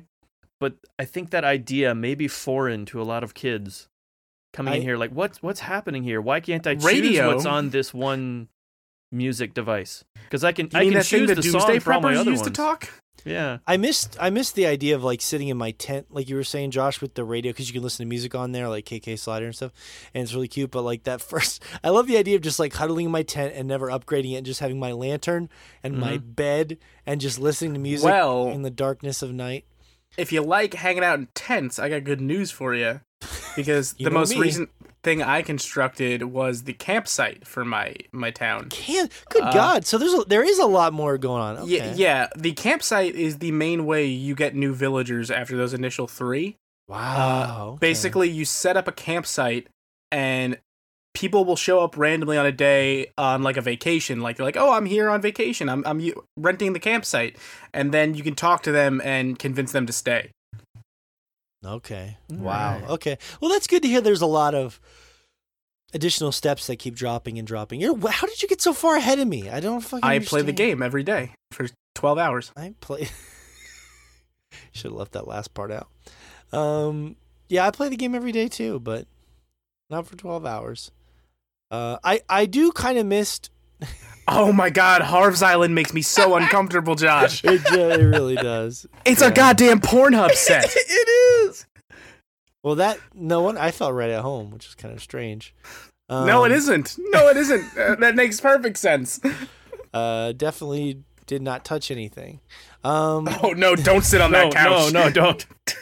And plus, He's like, Harv as a character "Hey, too uh, is just why don't you- fucking creepy. Why don't you touch that amiibo and see if Mr. Resetti shows up? And I'm like, Harv, can you leave me alone? That was a confusing thing for me because I'm like, you can already take pictures in this game. What's the point of this place? I don't Uh, understand. Apparently, also at that campsite, by the way, uh, much in the same way you can use amiibo at Harv's place, you can use amiibo at the campsite to make specific villagers show up the next day. Oh, I should try. Yeah. I think I Did you- think that's so you can just basically it's less so for taking pictures of you and more so for like, oh, I want to design a room this way and see what it looks like because you can put anything you found in there, sort of like how you can order anything you found. You can just go ahead and put it in the rooms there. So it's kind of like if you want to preview a decorating thing, which is not what they bill it as, but as far as its actual function, that's probably what it's most useful for. yeah. just for, for Yeah. like setting up a room. I mean, you could do outfits or whatever, and then actually take a picture there. But Yeah, yeah, yeah. Okay, that's cool. Um, uh, did you guys catch a sturgeon yet? Because I caught a sturgeon. I did not. no sturgeon. Oh.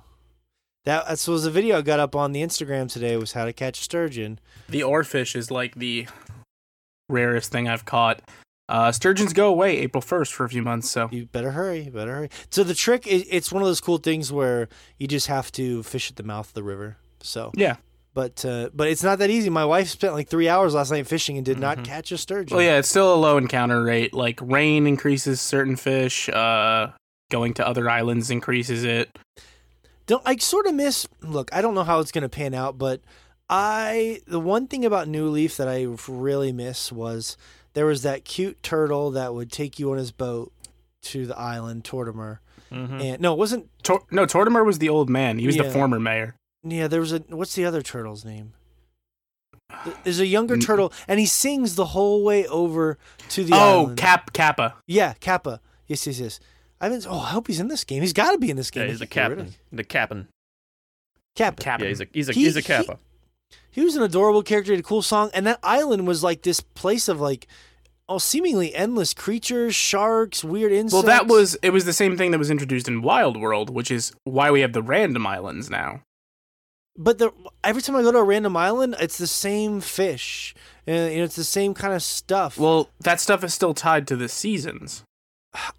yeah, but that's it's like a different random set because like the biggest thing you'll notice, which I don't don't know if you care about it or not, but you'll have like different flowers and stuff on them. They'll And have fruit and yeah, yeah. so you can Yes, get you can collect a bunch of other things that way. And I've been to Tarantula Island also. I don't know yeah. You guys roll the. that. Tr- how rare is Tarantula Island? Is it pretty rare? pretty fucking rare. Uh, but I got an unlimited tarantula island, so I dropped all my tools on that island except for the bug net. Um, and I filled my entire inventory, and then I sold them to Flick for like four hundred thousand bells. Jesus. So when you go to the Tarantula Island, is it literally just you see spiders everywhere right away? No, it's um what I got was basically there was a very small river running around the middle, like separating a small inlet. Okay. Uh, so I'd pole vault over, and there'd be about three tarantulas, and every time I caught one, another one would spawn. Really? Okay. So that's this like I've heard about this Tarantula Island thing. I'm trying to like get a f- idea of what the fuck that means. It's a goddamn gold mine. It's an island of unlimited tarantulas. I can't catch them. I don't know how to catch your tarantulas. They kill me. because it has to do with like your your sight lines and how they spawn. It's a whole lot. I think it's easier to kind of get it to work on the uh, the random islands because they're so much smaller. So you can kind of force Yeah. those conditions, or they can just randomly happen on their own a lot more. which it is how it happened for me. Yeah, yeah. Okay, interesting. That's a that's a. But cool yeah, thing. also good tip if you guys haven't encountered him, save your bugs, sell them to Flick. Mm-hmm. Okay, all right. Who's Flick? Flick is a chameleon who loves bugs, and he occasionally just shows up and walks around all day. Oh, okay. Uh, he buys bugs at uh, 1.5 times what Timmy and Tommy will pay for them. So you just throw uh, all your spiders in your storage in your house? Yeah, and I wait for Flick to show up. Um, I just love the and- idea that you're stockpiling tarantulas under your floorboards. I love the, the- like a neighbor comes in and they're like, uh, "Rich," I'm like, "I can explain." I just want uh, like want to I want to make everything in Animal Crossing like I want to like Flick also Flick also has another feature which, if you bring him a bug, he can make you a, a replica model of it. really. Yeah, that you can display in your house. If you have a really weird bug fetish. Well, the cool thing about the southern hemisphere stuff that I've heard is that we're- you know you get a lot of turtles and sharks and stuff, Er, and maybe we get that stuff come April or a different set of stuff come In the April. I don't know. I don't know that it's. It should be. Yeah, It's it would be basically like reversed. So Oh. it's that's Yeah. how hemispheres work. Why would there be sharks so in the fall though? I don't just- that seems odd to me. Well, we might get some sharks. Now. I mean, it's who knows what. Uh, you could look it up. It's really easy to get the information. oh yeah, because people are time skipping, of course. God well, damn it. because you can.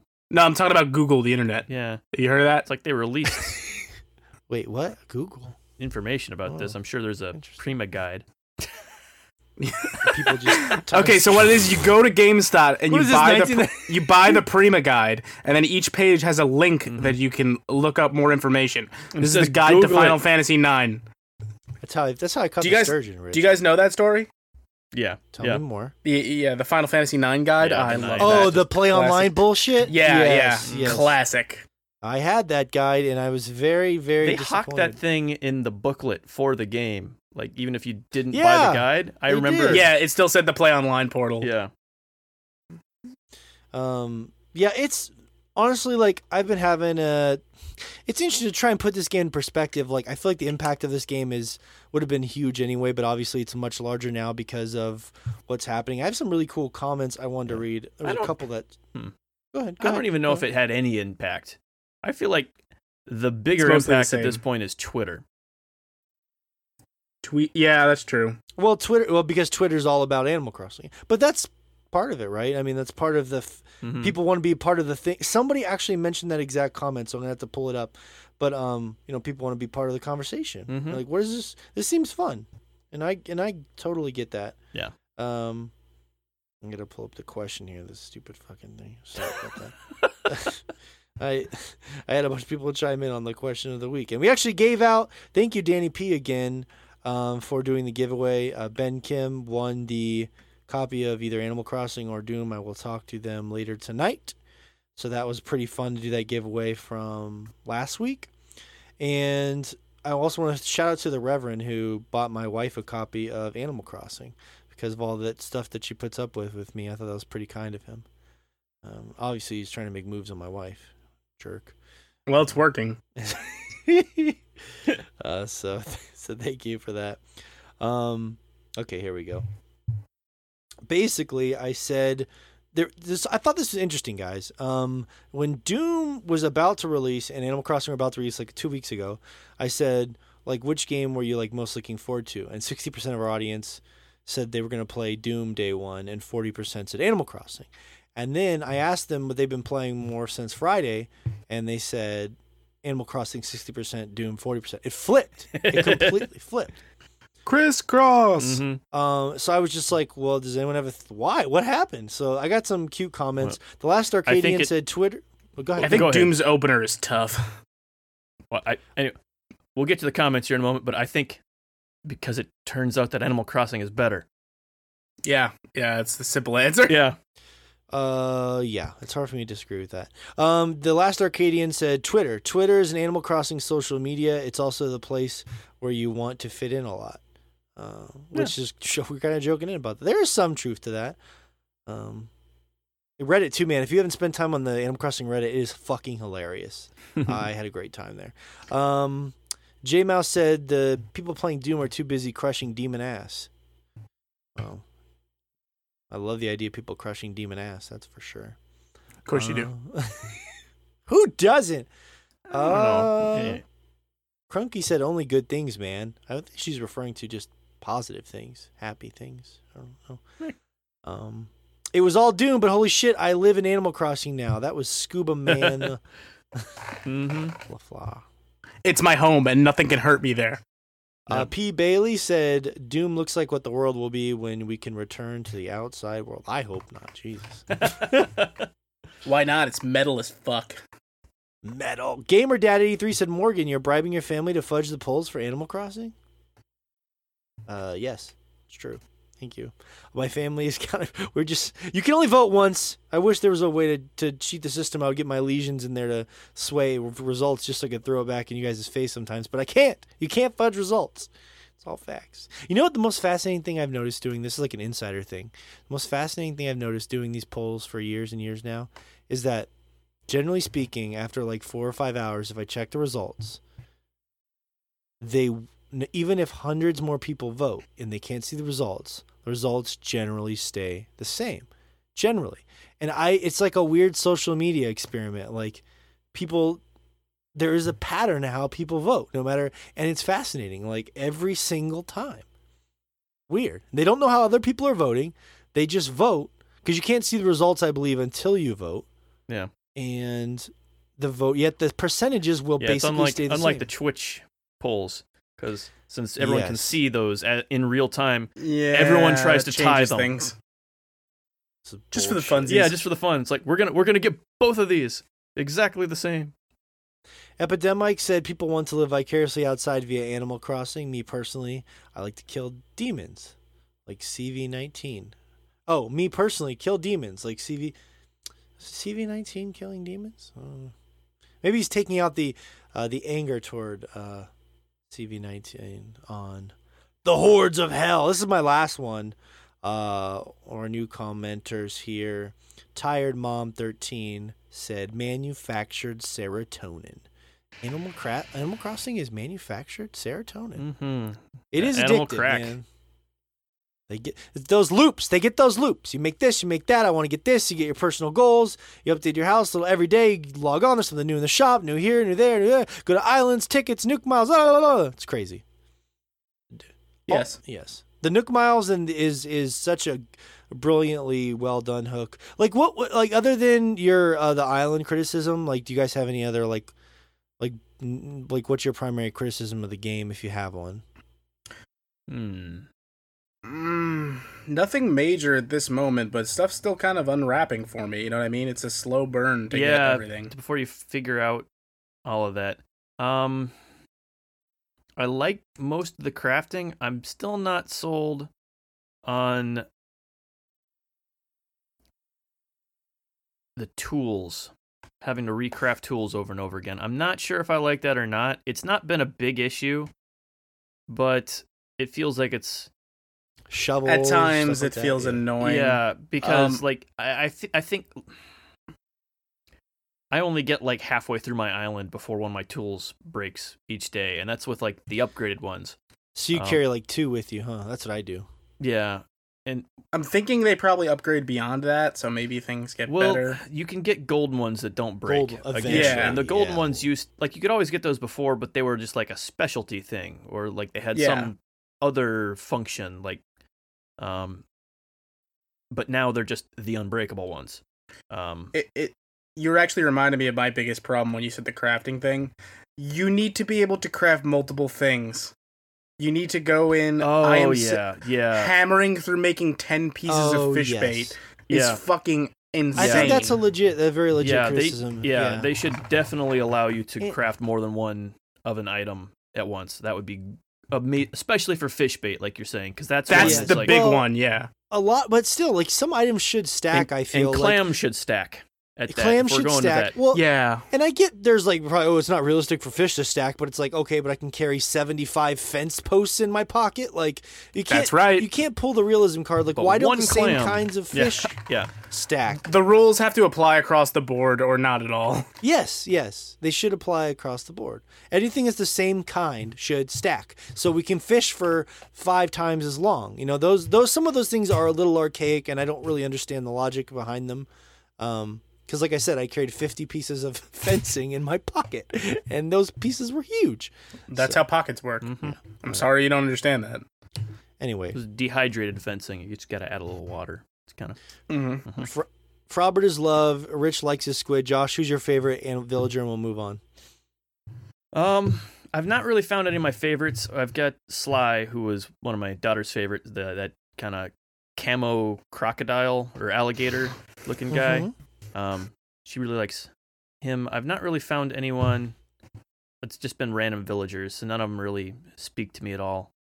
Uh, There's an alligator named Alphonse who wears a leather jacket. I wish your characters would speak to you. That's very rude of them.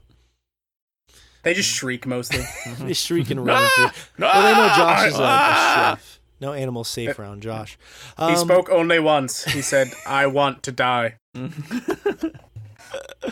Uh, anyways, Animal Crossing, the world is obsessed with it. We are pretty addicted to it as well, for the most part, except uh, one Shay Layton, who is joining us back from the abyss to talk Doom Eternal. And we gave our first impressions of Doom Eternal last week, so you should definitely check those out if you want more Doom talk. But I wanted to give Shay a chance because he did not get to give his uh, initial Doom Eternal impressions, and he's been playing it all week. So, um, how far are you, Shay? About now? Yeah. I am stuck right now in the third level. I am trying to do one of those. I forgot the name already. Those one of those challenges. Slayer Gate. That you Slayer do. Gates, okay. Yeah, yeah, the Slayer Gates. Yes, I'm stuck on one of those right now in the third level. I'm pretty sure I'm close to the end. But yeah, I I've really enjoyed this game a lot so far. Um, we were kind of talking about it privately, but it's clear that the first game was much more oriented with just throwing mass amounts of demons at you and just being fucking crazy with combat. Whereas this one, it's not that they're not doing that, but I think that with their core, like the corridors and the platforms, they've tried to be, it seems like a little bit more meticulous with that. And sometimes it's really worked in its favor. Like there's some really, really, really cool platforming sections in the game, and I've loved that. I've loved that they've put more of an emphasis on that. And I noticed that pretty much right at the beginning. And they've slowly introduced that stuff more and more. I really like that about the game. I love the platforming elements. And that's carried through throughout the game. Mm-hmm. And it, like, with that going along with my first impression, I was really happy to jump back into the game. I I've had uh like at my first impression felt good. I was like, okay, this is the combat, the level of uh tightness that I felt from 2016's Doom. It feels right. It feels good. And the story, or if that's what you want to call it, at the very beginning I beginning, call it is the kind of-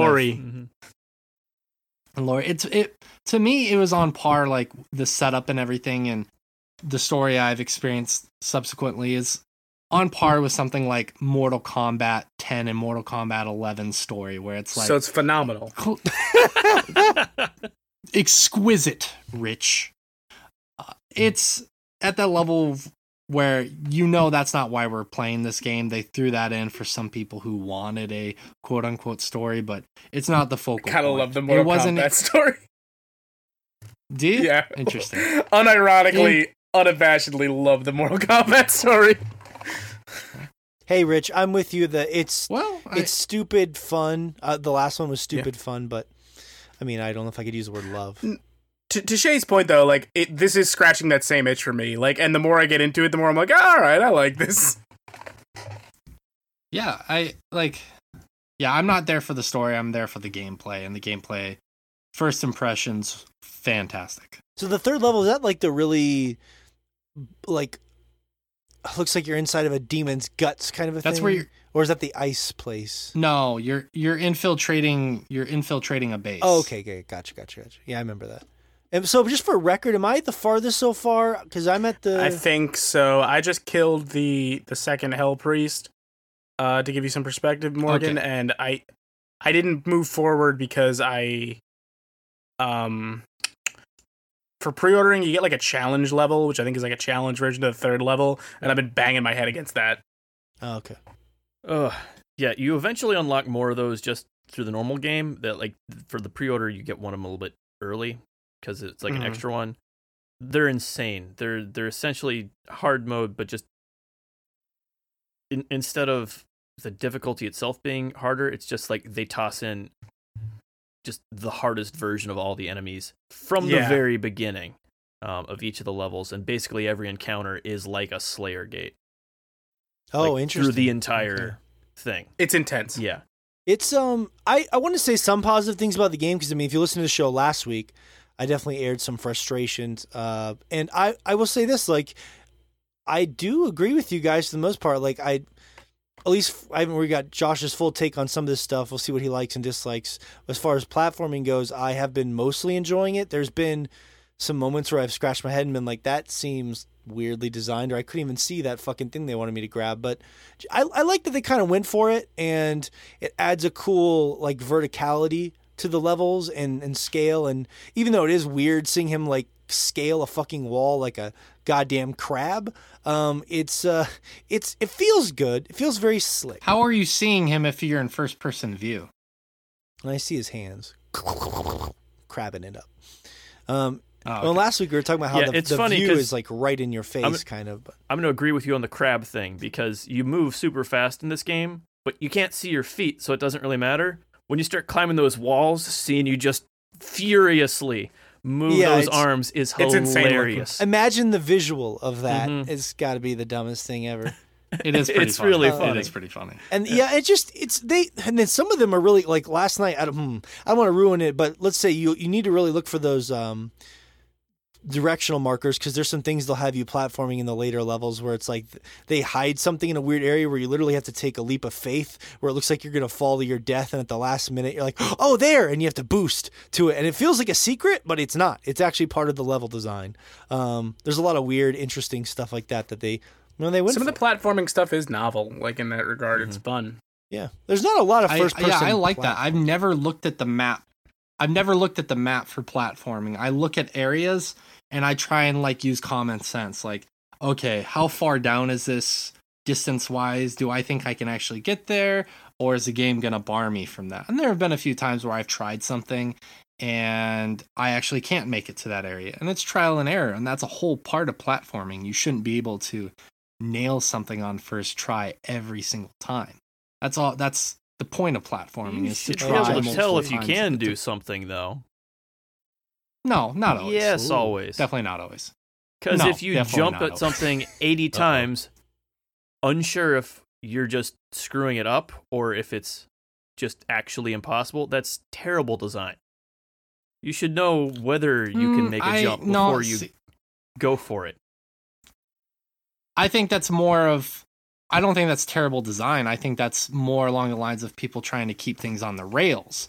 Now, that doesn't that doesn't mean terrible design. That means terrible implementation. Uh because there are some areas where it's like, okay, well, with the double dash ability, I could I physically get to that area? Yes. That doesn't mean terrible design. That means that because they want me to not kind of break through certain aspects of the map with the mechanics they've given me, that's terrible implementation of wow, these mechanics allow me to do this, but the game the developers aren't gonna allow me to do that. I think I don't think that makes the platforming broken. I think that makes the implementation of it broken. That's the same thing. I don't know if uh, I disagree, but maybe that's a point where we just agree to disagree. I would I say. mean, I, you I get what you're go saying, Josh. Like the level design, the way the platforming works, all of that has to work in tandem. Otherwise, the platforming doesn't work. Yeah, I mean, it doesn't Well- have to be like super signposted, but like if there's a gap, you should be able to look at it and go, Yeah, that's, I can make that's that. You way know I too make far that. for me to jump, or or or Yeah. not. Like Well, I yeah, I think what makes it interesting and weird is that because you have a double jump and a double dash, it's like you can clear a lot more space than you think you can, but it's hard to gauge how much uh, space you can always clear. And with some of the, for me, Yeah. um, there are some weird aspects of that. For for example, swinging on something gives you so much more momentum than it looks Momentum. like it would. Um, and that's fine Yes. once you learn it, but you'd think The first oh, time I'm going to come off of that about the same velocity I went onto it, and it's like three to one. No. It's like You're speedballing. yeah. Um, and that's cool And once it- you learn yeah. it. Um, but And the game Yeah. also doesn't tell you you can dash right into a wall. You don't have to grab the it wall. It tells you that as soon as you see yeah, the it does. climbing walls.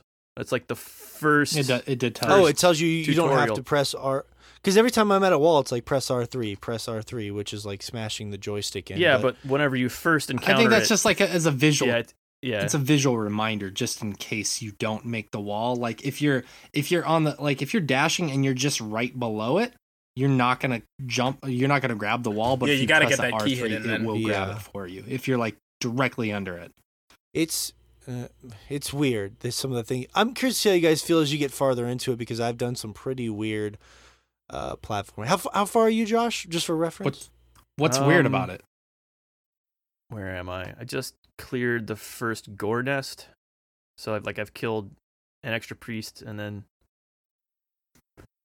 like the gore nest was like the first just ridiculously ridiculously huge level. That was like one I Oh, played where half you, of you it put and then- those keys in the thing. Yeah, you shove those keys. keys- Traveling to Super Gore Nest. yeah.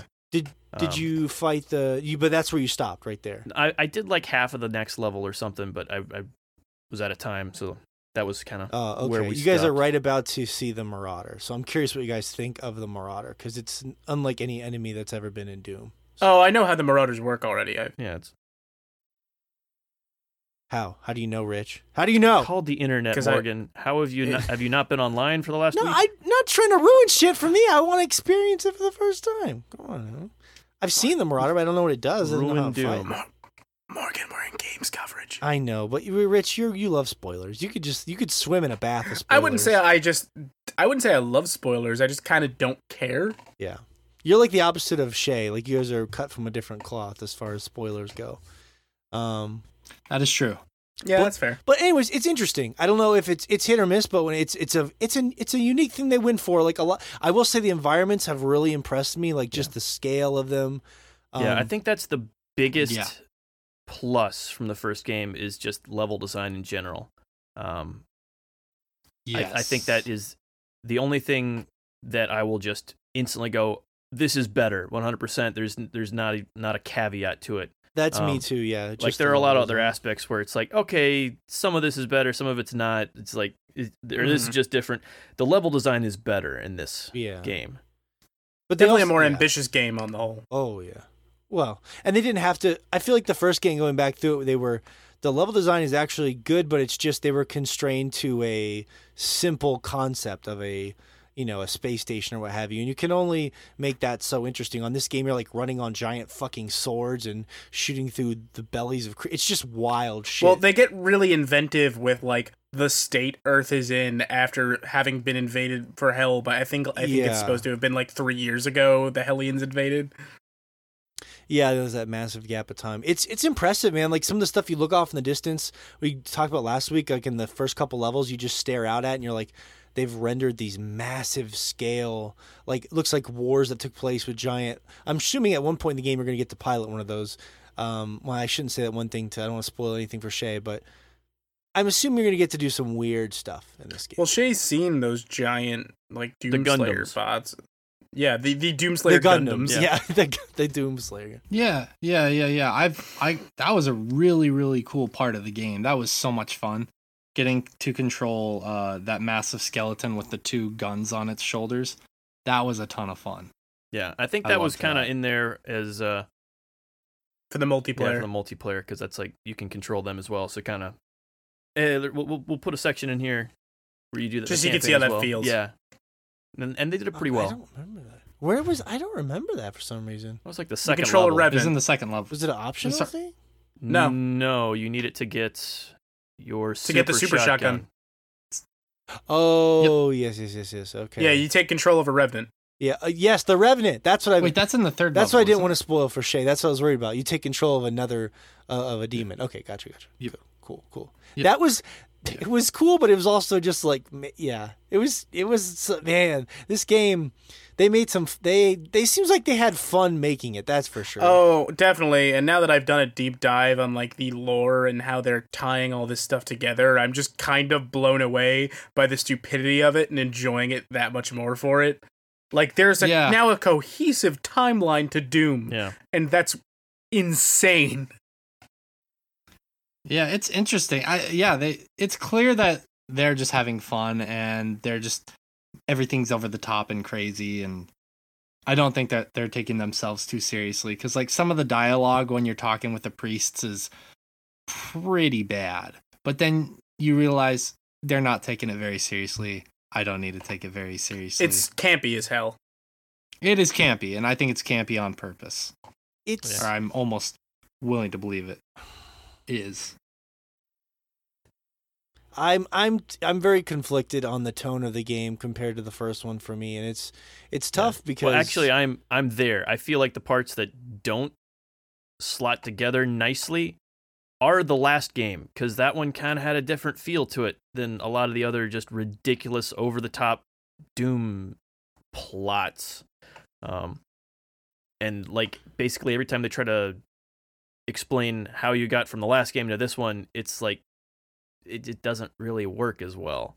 Um, some of the it's other like you things. didn't really need. It's like whenever you got tethered in the first game, like the most outlandish thing that happened is like, hey, we can tether you out of hell because we're a company that has this sort of technology, but they don't they don't need to break down for hours. Like why? You know, it's like it's. I guess there's when I think I don't I've been- know. I mean, I never gave that a second thought myself because I don't think it's that important. yeah. Well, that's my that's my point. Is like when I th- Same. I've been thinking a lot about this game, and I've been trying to figure out where they went because we were talking about like the tonal change last week, and I've been trying to figure out like what happened. You know, like I've been looking into the people who made the game, and there's four writers. This is all speculatory shit, so I have no idea. There's four writers this time. Uh, they lost one of the co-directors of the first game. Um, the combat is still generally excellent, as we already talked about. And you know this the, the thing that I'm most torn on is that they took the my three biggest complaints from the first Doom and they tried to address them. They gave me more interesting uh, environments. They tried to expand upon the story, even though I th- I think they completely failed. And then um, I'm not sure I agree with that. Oh, um it, it's, so stupidly good in spots. but but that's the thing. It's it's different than the first one. Like in the there's no way in a million years the first game would have had a room where you go down and see the Doom guy holding a bunny. It's like it's like people Actually, that's, That's- a reference to Yeah, original that's Doom. Where I was telling you about how they're trying to tie the whole thing together, how it's the same guy. That was the plot. They steal your bunny and kill it, and you go all John Wick. That's the plot of the first Doom. Yeah. Yes, I'm not talking about the first Doom. I'm talking about Doom 2016. That's I that know, was but the, that's what I'm saying. That's like, it's not some It- new it- thing they it's not pulled like out of nowhere. Yeah, they're not plugging it out of left field. It's paying. It's an homage to Doom, like I'm- classic Doom. I'm not saying they plucked out of left field. What I'm saying is that the, what made Doom 2016 so good is that they found a way to bring uh, a classic and somewhat silly sort of uh, early video game into a modern state um, in every way possible. Yeah, by And- ignoring all the old story, which is why I said Yes. it's strange that the only parts that don't back to seem to, now. fit are the bits from the last game. You're like, oh, we've got Yeah. this one, That's what this I'm one semi-serious game in there, and then all the other camp, and that's why It's so- those two feel weird whenever they like try to wrap. they're up a rubbing plot. up against each Yeah. other. You yeah. don't reimagine a, an entire franchise just to throw away the entire tone in the next one. It doesn't make any sense. It just I'm, feels. I'm confused though because because that's that's part of why you like Doom 2016 because they did away with that that campiness, but then you want more story. So you wanted you wanted them to f- completely forego their roots to just be a more serious game, but then that would be just like every other game that That would be boring to me. I agree with that- you, Shay. Ex- yeah, it would just be boring as shit. why would it? It, fir- it doesn't set itself apart. the first of all, there's two things there. The first one wasn't boring, so I if they could have carried on with that, I think they could have found. If you could tell, It wasn't boring because there was no story there. there absolutely is a story. Not right at all. Yeah, there was a story. There was probably a more I'm- cohesive story than this one. Yeah. but It's it. I mean, come on. It involves what did you say? What's the Frances McDormand? What's the chick? Olivia Pierce. that, calling that a story is a little generous. Pierce. I'm telling you, like, I went back to that game, and the story is much better than we gave it credit for initially. I really believe that. I'm not saying it's the most complicated thing in the world, but it worked for what the. Uh, this is what I'm saying. There was a mystery to the silliness of the Doom guy that was sort of implied by the player, and now it's like. Now we have to show you that in his room he has guitars and he has the Doom video game. Isn't this funny? And I'm just like, they don't get it. They don't understand it.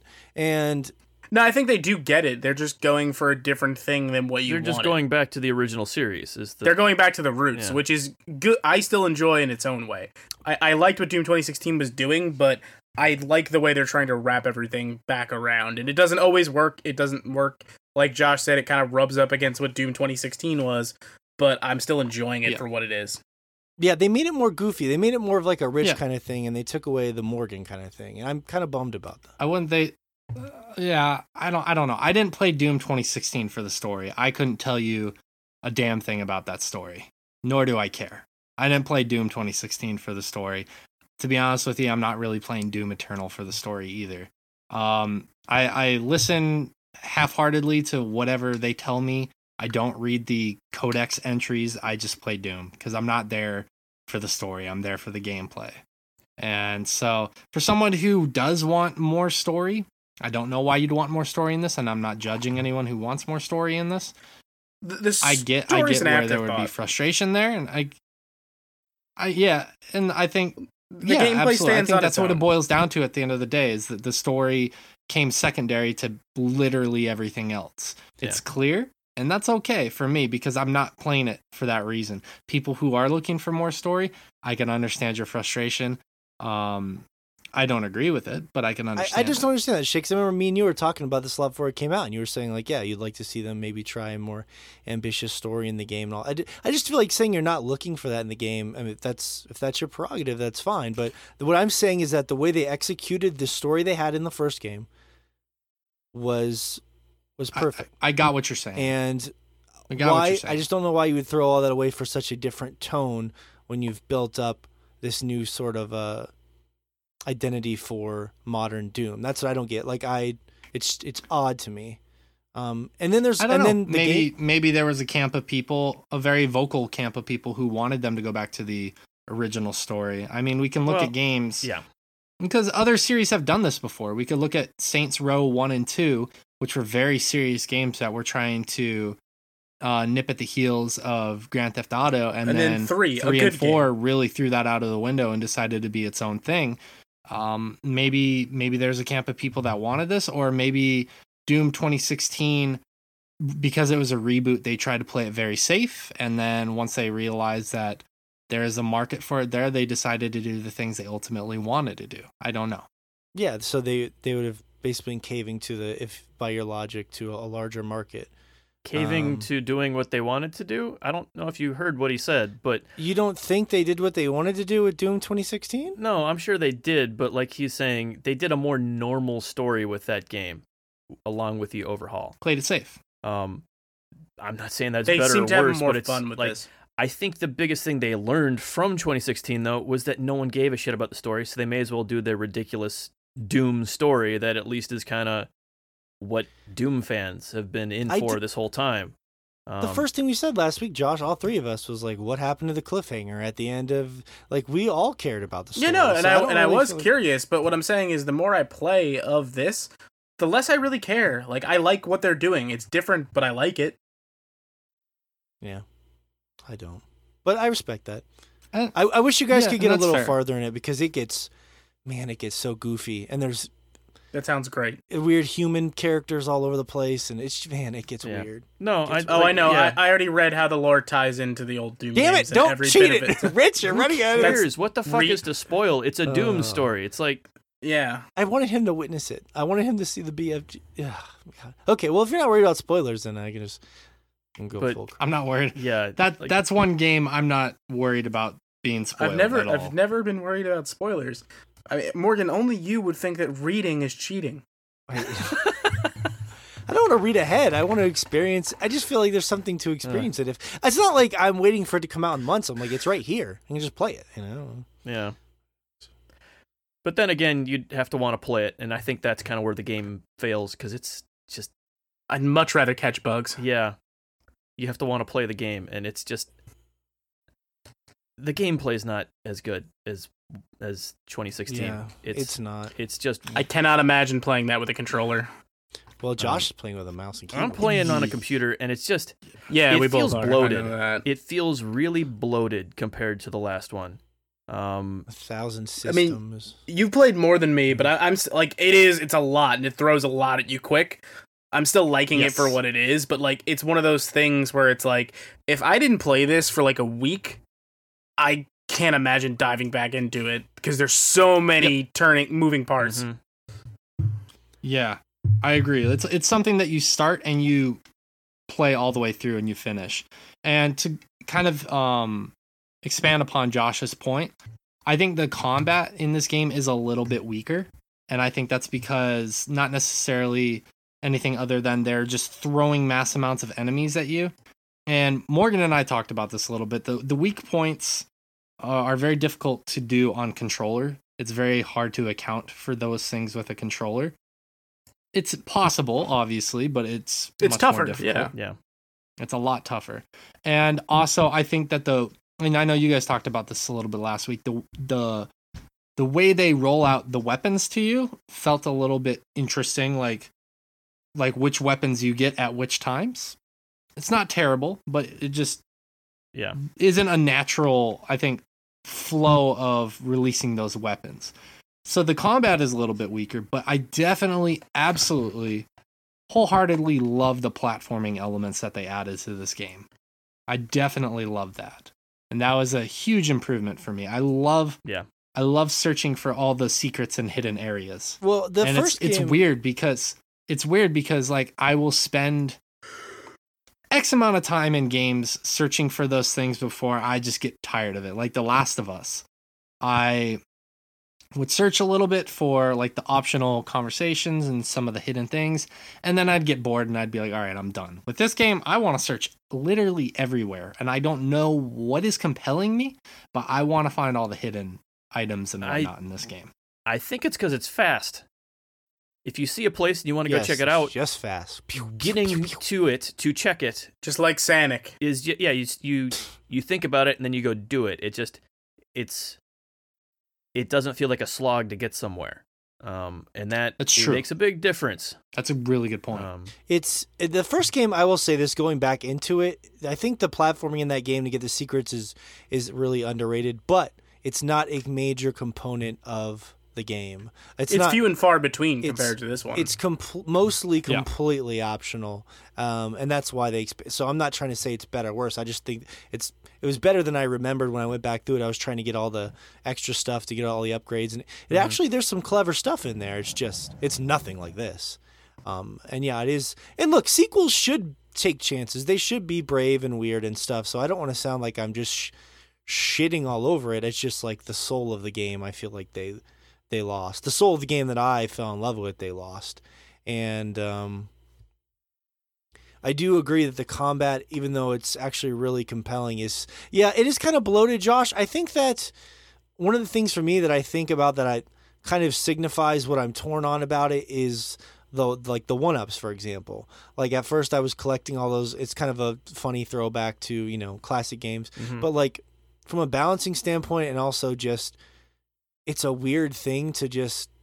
I had a ton of one ups. I had one tough fight. you have one I tough fight, you lose them all, and then that's Yeah. it. It's they don't It feel they're they're useless. sense. The one ups are completely useless as far the as one-ups are the game balance. And like for because But, the uh, game is such trial and error. Like Mhm. Yes. to win a fight, like the one ups are like one shot. It's like you need you just need one good run. Yeah. Like on a perfect run, you shouldn't die anyway. Mhm. Yes, that, and that felt so like I I had all these one ups. I was exploring the first two levels. I got in one bad fight where I got trapped in a corner.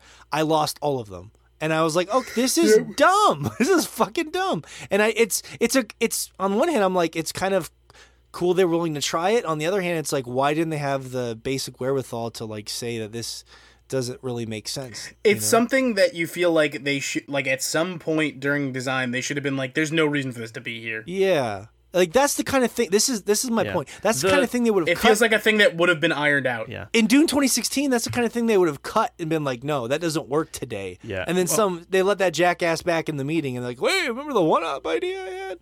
I, I mean, don't know. It's, that's that's kind of a useless thing. Like it, it, it comes up and you'll.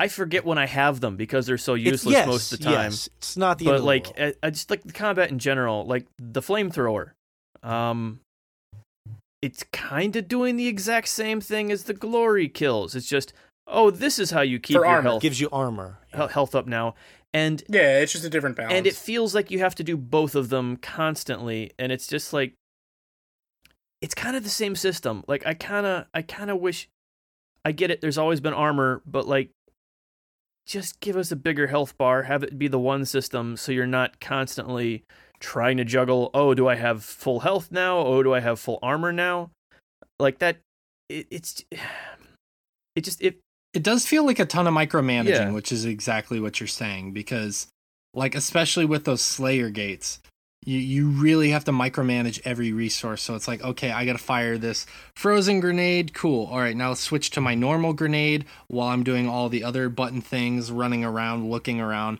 switching, which is an awkward switch because it's on the D-pad on the controller. So you're switching on the D-pad uh, while you're still trying to move. Like, so if you're moving, your left thumb is like to move, but also you have to hit the D-pad to switch your grenades. And if you're getting fucking bombarded with enemies, that simple switch, even if it's a quick switch, like could be deadly. And so you're sitting there trying to switch that to the normal grenade. Okay, so I throw that grenade in the Cacodemons mouth. Oh, well, there's another Cacodemon and I don't have another grenade, so I just have to run around the map and wait until my grenade regenerates. But on top of that, I have the little um quick like flame belch that I can do. Yeah. Okay. And then so I gotta micromanage that. And like it's all these little things that you gotta micromanage on lot, top of your yeah. armor, on top of the one ups. And it's with, with them throwing this massive these mass amounts of enemies at you on top of micromanaging all of these different aspects to the combat, it does become overwhelming. And there have been a few times, and this is more so me than design, but it is a part of it where I go to like throw something out and I'm like, oh fuck, I forgot to switch the grenades, or oh shit, I pressed the shoot button instead of the flame belch button or the chainsaw button instead of something else. And Mhm. because there's so much micromanaging on top Mhm. of all these things getting Yeah. thrown at you, it's kind of like the, The the, flame two belch one. systems That one are at odds has broken so much fucking muscle memory because it's the goddamn reload button. And I don't know how many fucking times Yeah. I have used the flame belch way away from anything with nothing around to damage at all because I'm trying to one of those reload. things like Doom no reload. yeah, I know, and I have yeah. to stop It's and think hard about habit it. to break. Don't reload. Don't Don't reload. reload because it's like, yeah, It's when it, when it's Yeah. the nice thing I'll say about that is because I agree with everything you're saying. When it's clicking, it at times it does feel good. You know, like you're like, oh, I use this flame on these five enemies. They're shooting um, shields at me. I jump back through a rocket at them, turn around, do a glory kill on this guy, run over Mhm. here, swing up. Like when it's clicking, it, it does feel great, but it definitely. It definitely all feels great in motion when it's working. Yeah. it's just those times when it doesn't. yeah. I, I Work. feel less like I'm fighting the sticks out. enemies and more like I'm fighting my own cooldowns most of the time in the game. Yeah. it's like let's totally. make sure I've got like especially because like the optimal rune to use is the one that lowers your cooldown when you kill something that's been damaged by a cooldown, which basically means you flamethrower something, you kill it, you immediately flamethrower the next thing. You have to remember to keep all your things rolling like constantly in order to do you know like constantly have health and armor for everything coming to be back optimal. in yeah. constantly Yeah, yeah. and it's like I'd rather the enemies be the puzzle and not not perfecting my rotation like I'm playing It's- an MMO. It feels like I'm playing a MOBA or an MMO It's- or something. Yeah. I feel like and For it, there's sure. little things like or an I- RTS even. The Mhm. the super Yeah. shotgun has that cool. I feel like they didn't even really. I didn't get a chance to really even use it, but the super shotgun has this cool hook shot thing that I feel like the game didn't really implore upon me to use. Yeah, I was like, that was the thing I was the most You excited know what it about. implores upon you to use? Yeah. Uh, when you need to use it uh, to get the final upgrade for it. hmm Okay. Uh, well, what I'm saying is like in the in yeah, and this is the last time I'll say this. I just imagine that being something where like ha- I would have used that for like an entire level in Doom 2016, where they dropped one cool new enem- enemy on me, and it would have felt like a natural flow. And by the time that level is finished, I'd be like, man, I really mastered using that Yeah, that um hook that, shot and that, weapon hook and- shot should not be on a six and a half hour cooldown or whatever it is, and that should have been a part of some of the platforming.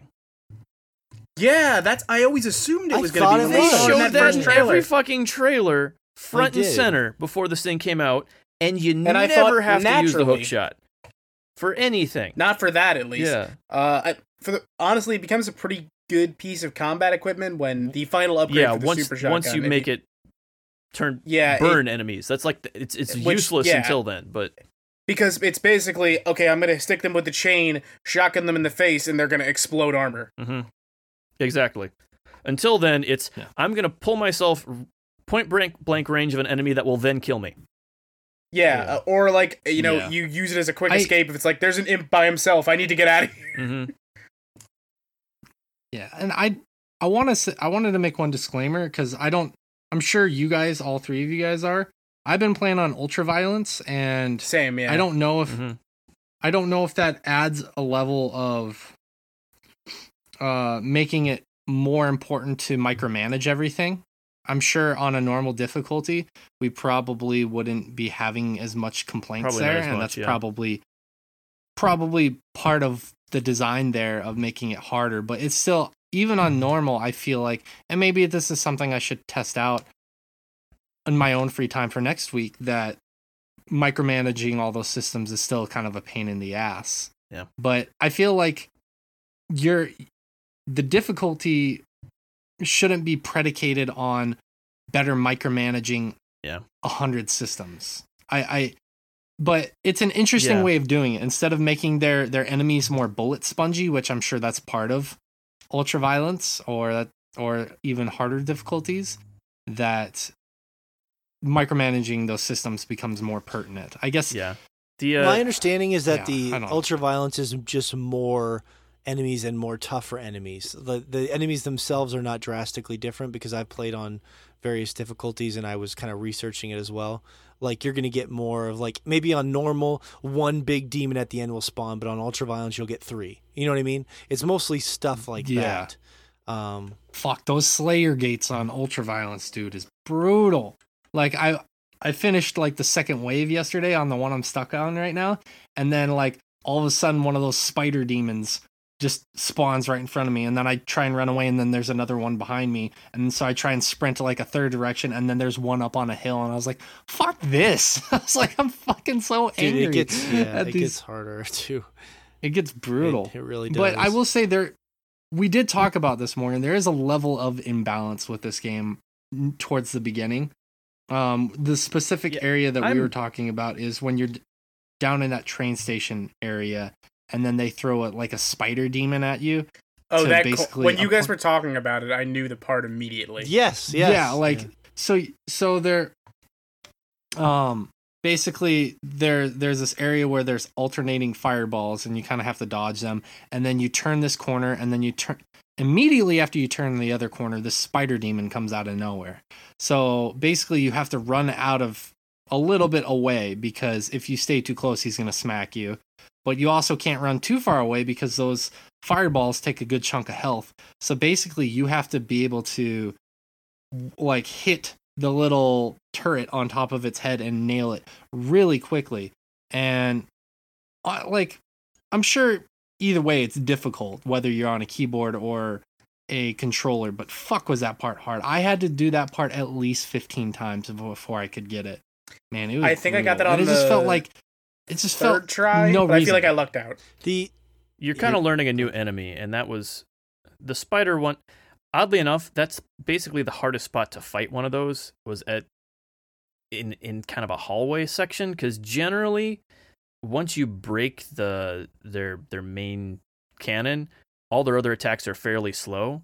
But that first area, you're kind of in tight hallways, and you can't really dodge Feels them more anyway. like 2016. Well, yeah, and you compu- you computer people probably it's much easier to nail down those precision shots than on the joysticks, which is Yeah. interesting. Because I felt like for the first level, I was like, this is way too. Well, we were joking about that on the last podcast, where like it feels like they just throw you into like the fifth level of a game, which is funny because Totally, totally. the yeah. level I got to last night, which I can keep kind of spoiler free, felt like it should have been the first level of the game because it involved Really? it involved Samuel Hayden and it was like an indoor complex and it just felt right to me and I was like, man, I, I I'm not saying they switched them around. I'm just saying this would have been a much better uh, opening level. introduction. Yeah, because it just felt like oh, right into the fire and like kind of hard and like right away they wanted to kick your ass and and it's like okay, well you know that's interesting, interesting choice. Choices were made. Um, it's a fascinating thing for me. It's kind of like yeah. go ahead. Sorry, I didn't interrupt you.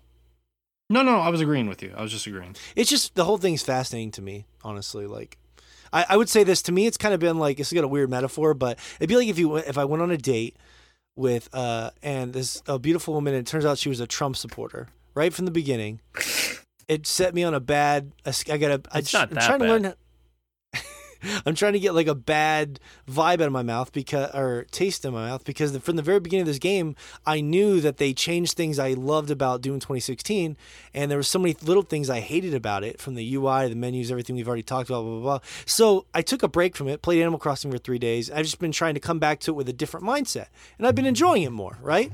But it's it's like in the back of my mind, this beautiful woman I'm on this date with, having a great time. Fucking, I can't get it out of my head that she's a Trump supporter, and it's like ruining it for me. You know what I mean? It's like it's I just can't stop thinking about it. The And Doomslayer doesn't support Trump, but that rabbit does. no, the well, you know about Mike Pence's rabbit, don't you? Uh huh. Marlon, Bu- you know, Marlon Bundo. Marlon Bundo. Uh, I, I hate him so much. no, well, he he has a Marlon. He has a bunny named Marlon Brando, but the Steve, um, John Oliver from the the t- last week no, Tonight his Show. name is Marlon Bundo, the actual one. Because it's a rabbit. Yeah. No, I, no, the the gay rabbit's Marlon Bundo. No, they're both Marlon Bundo. Oh, they're both Marlon Bundo. Okay, I'm sorry. Marlon Um, Brando is is Marlon Brando. It was named after yeah. Marlon Brando, Yes. the actor. Yeah, yeah. Gotcha. Sorry, I said that wrong.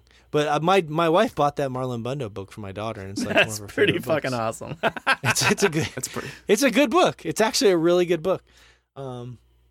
Anyways, like I yeah, I just Interesting. I'm trying to like learn. It's weird when you play a game that has things that you do really like, but they like change something so pivotal to what you liked about it. It's like hanging with me in a weird way. Mm-hmm. I get that. And for you, dude, like I think I think you need to remember this. Like obviously our fans can't really know this, but in the uh in the weeks leading up to this game being released, you flooded us with Doom content. And this is kind of your personality. You get really addicted to something for like a month and then you're off of it. Or you're addicted for a few months and then you're off of it. Like this is something that's been well documented through our history with like No Man's Sky, Red Dead, all these various games where you just get fucking addicted. And you were researching shit on Doom. Like you were you were pouring through things. You were looking at everything. And there's nothing wrong with that. I I actually, think that's awesome and I respect that you do that. You you pay attention to a lot of things, but I think you Mhm. built it up for yourself so much because you played Doom 16 right before the new game came out, which is smart, and I understand why you do that. And then you're reading all these things, and you really built it up for yourself, like every day, dude. Like three times a day, you were messaging us. Can't wait for Doom next week. Can't wait for Doom, Doom, in Doom, six Doom, days. Doom, Can't wait for Doom. I know, I And know. like you, I think you just built. Shay, would you say it was doomed Yes. to fail? Hey, I think that it's going to um, be etched in Josh Morgan's kind of like mental book that this game is eternally a disappointment. does- Yo. Please subscribe. Come on, Josh. Patreon.com slash swordchomp. Come on, Josh, lay down. No, yeah, it's there's truth to that. I wonder if I hadn't played Doom 2016 again recently and I had that four year gap, if I might feel differently about things about this game. Because I just would have I forgotten. think so. Like, imagine if Yeah. Doom 26. Dude, for sure, because I'm gonna tell you right now, dude, I've forgotten every single thing about the story about Doom except the fact that they go to Mars or he goes to Mars. That's it. That's all I remember. Okay, so Samuel. Hayden, right? He works at this facility on Mars for UAC. Uh, uh, for the record, actually, that is one of my favorite subtleties of the story going on in the background. They talk about UAC and they talk about it teaming up with Hell, but they discuss it like it's a corporate merger. Mhm. Yes, they're they're they're taking uh, energy through a portal from hell to uh, supply the world now, and there's like this weird, darkly comic corporate. Um, Yeah. Well, I mean, that was in, the, Uh, also, in 2016, but yeah, the weird thing here is that's what I mean. Yeah. like there's a little bit of it in the other one, but it's like you can tell that stuff is still functioning, but like you find those burnt out towns, but still with the billboards and stuff from UAC Yeah. of them like And like no, this is this is exactly what was going to happen based off of that. You- You're seeing more of the aftermath of it than oh, this is still happening, um, which is a little bit strange.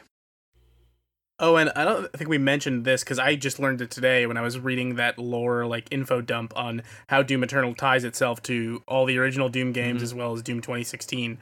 Uh, that version of Doom 64 we got has a new level a, a new final level that sets up Doom 2016. Oh my god, that sounds great. that was- actually, That was the only one that wasn't attached before because it was just kind of its own thing. Yeah, because Doom 64 uh, for the because it technically was the last one in the the plot line chronologically before Doom 2016 uh, is the one where the Doomslayer goes, yeah, back to goes hell. Yeah, Like he just goes to hell to start killing demons. yeah, and I, I think like that's they're one just of the cool coming things, here like- too slowly. I've got to. I've got to take the fight to them.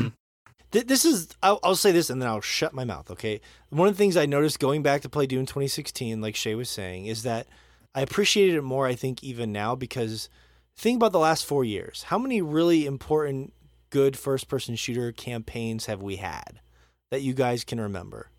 Um, Titanfall 2. A lot of people like Call that. of Duty Inif- Infinite Warfare was awesome. yeah, I'd actually agree with Shay on that. I thought that was a great campaign. Battlefield 1 had an awesome campaign. I'll put those in the maybes, but yes, I agree with those. Call of Duty, I agree with. Battlefield didn't do much for me. I, I was just thinking literally Dude, Titanfall. oh, and man. Doom.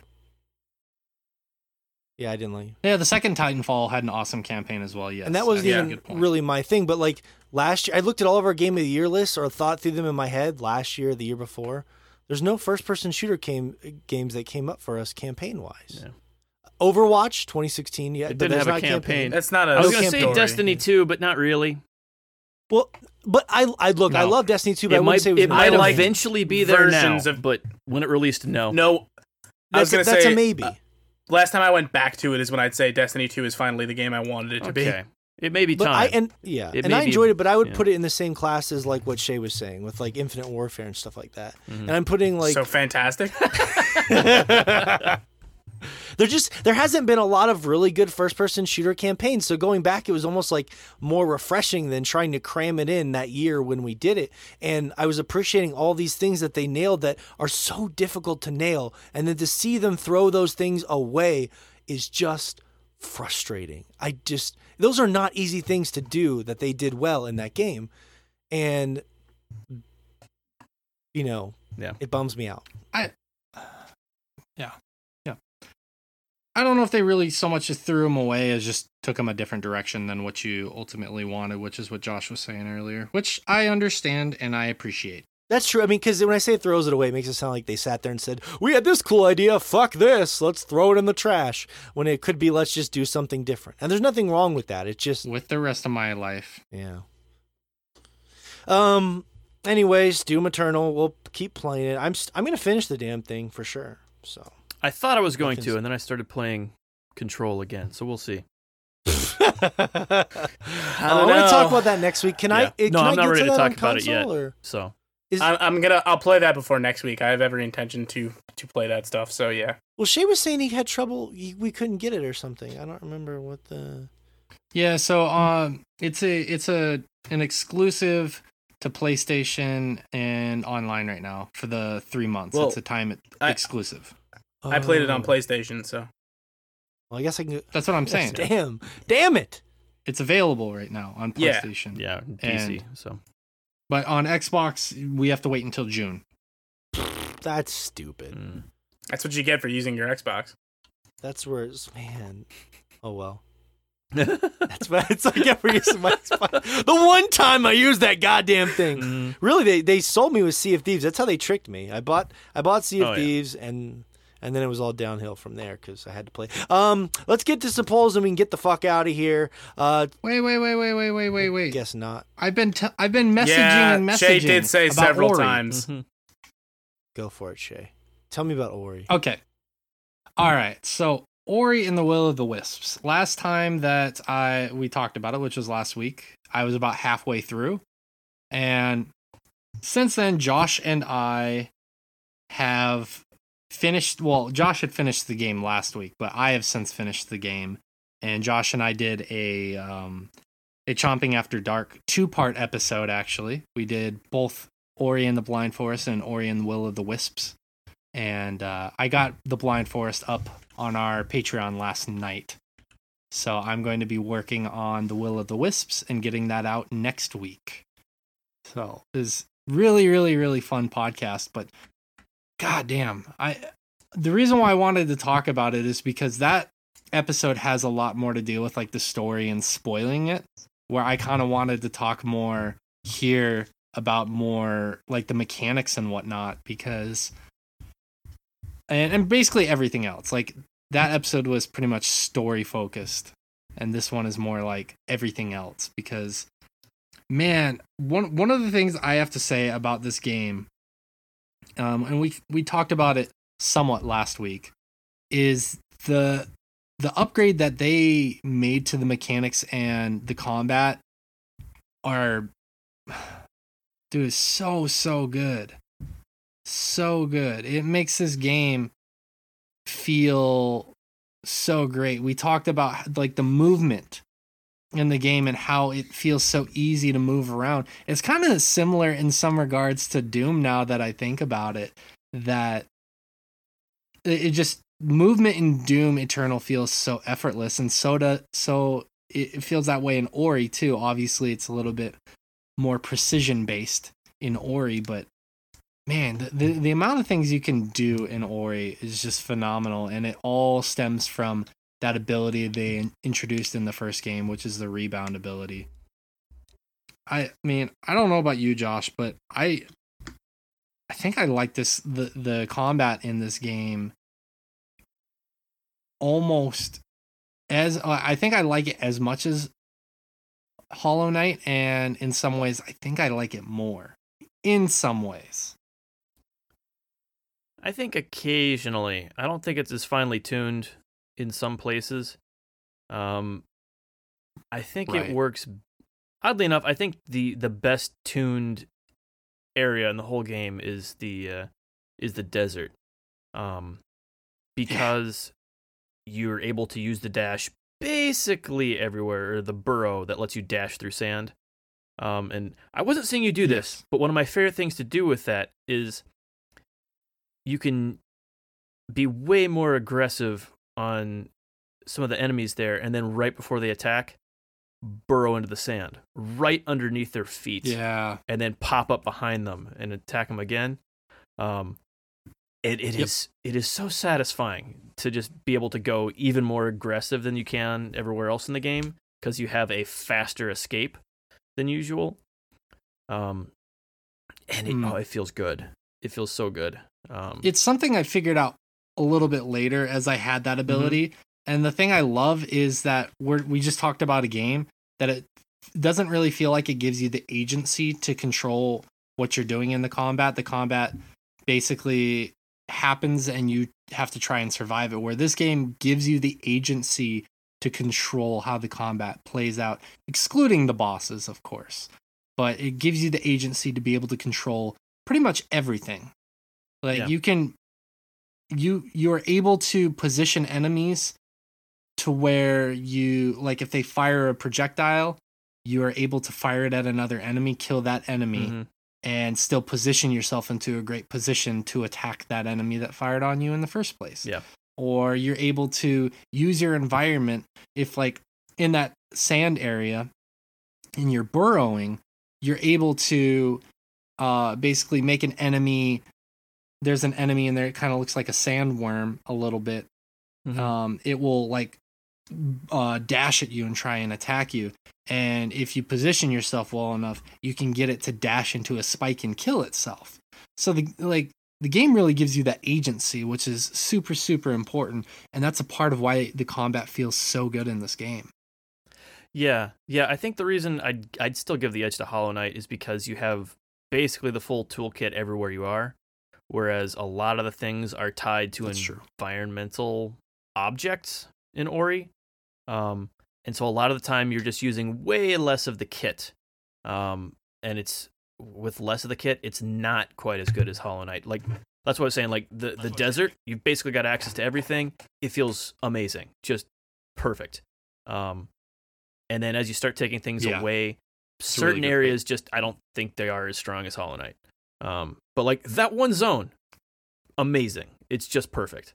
Um, Yeah, yeah. The, in, in the desert is where the game truly shines, uh, in terms of mechanics of the game, for exactly what you're saying.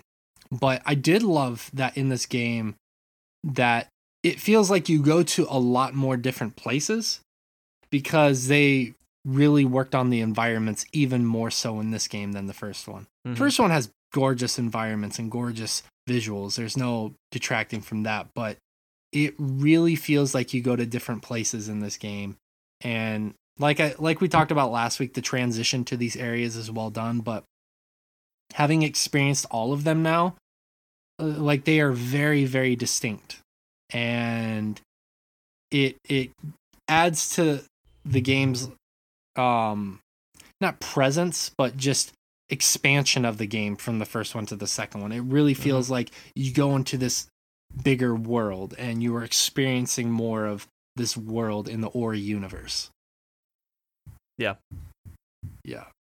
And um yeah, dude, I obviously we I, I don't think there's a lot we can say um that we didn't either last week or on that chomping after dark episode, but I just wanted to make sure that we touched a little bit more on the mechanic, yeah, for, the mechanic anybody who aspect wasn't and like the yeah, since not everybody's getting the Patreon bonuses, make sure we kind of wrapped up our thoughts Yeah. there. Yeah. Yeah, yeah, and that that podcast was just spoilers uh through the stories essentially, but yeah, this game just it feels to me at the top of the line in terms of Metroidvania for everything in the game. The story's phenomenal, the music's phenomenal, the mechanics are phenomenal.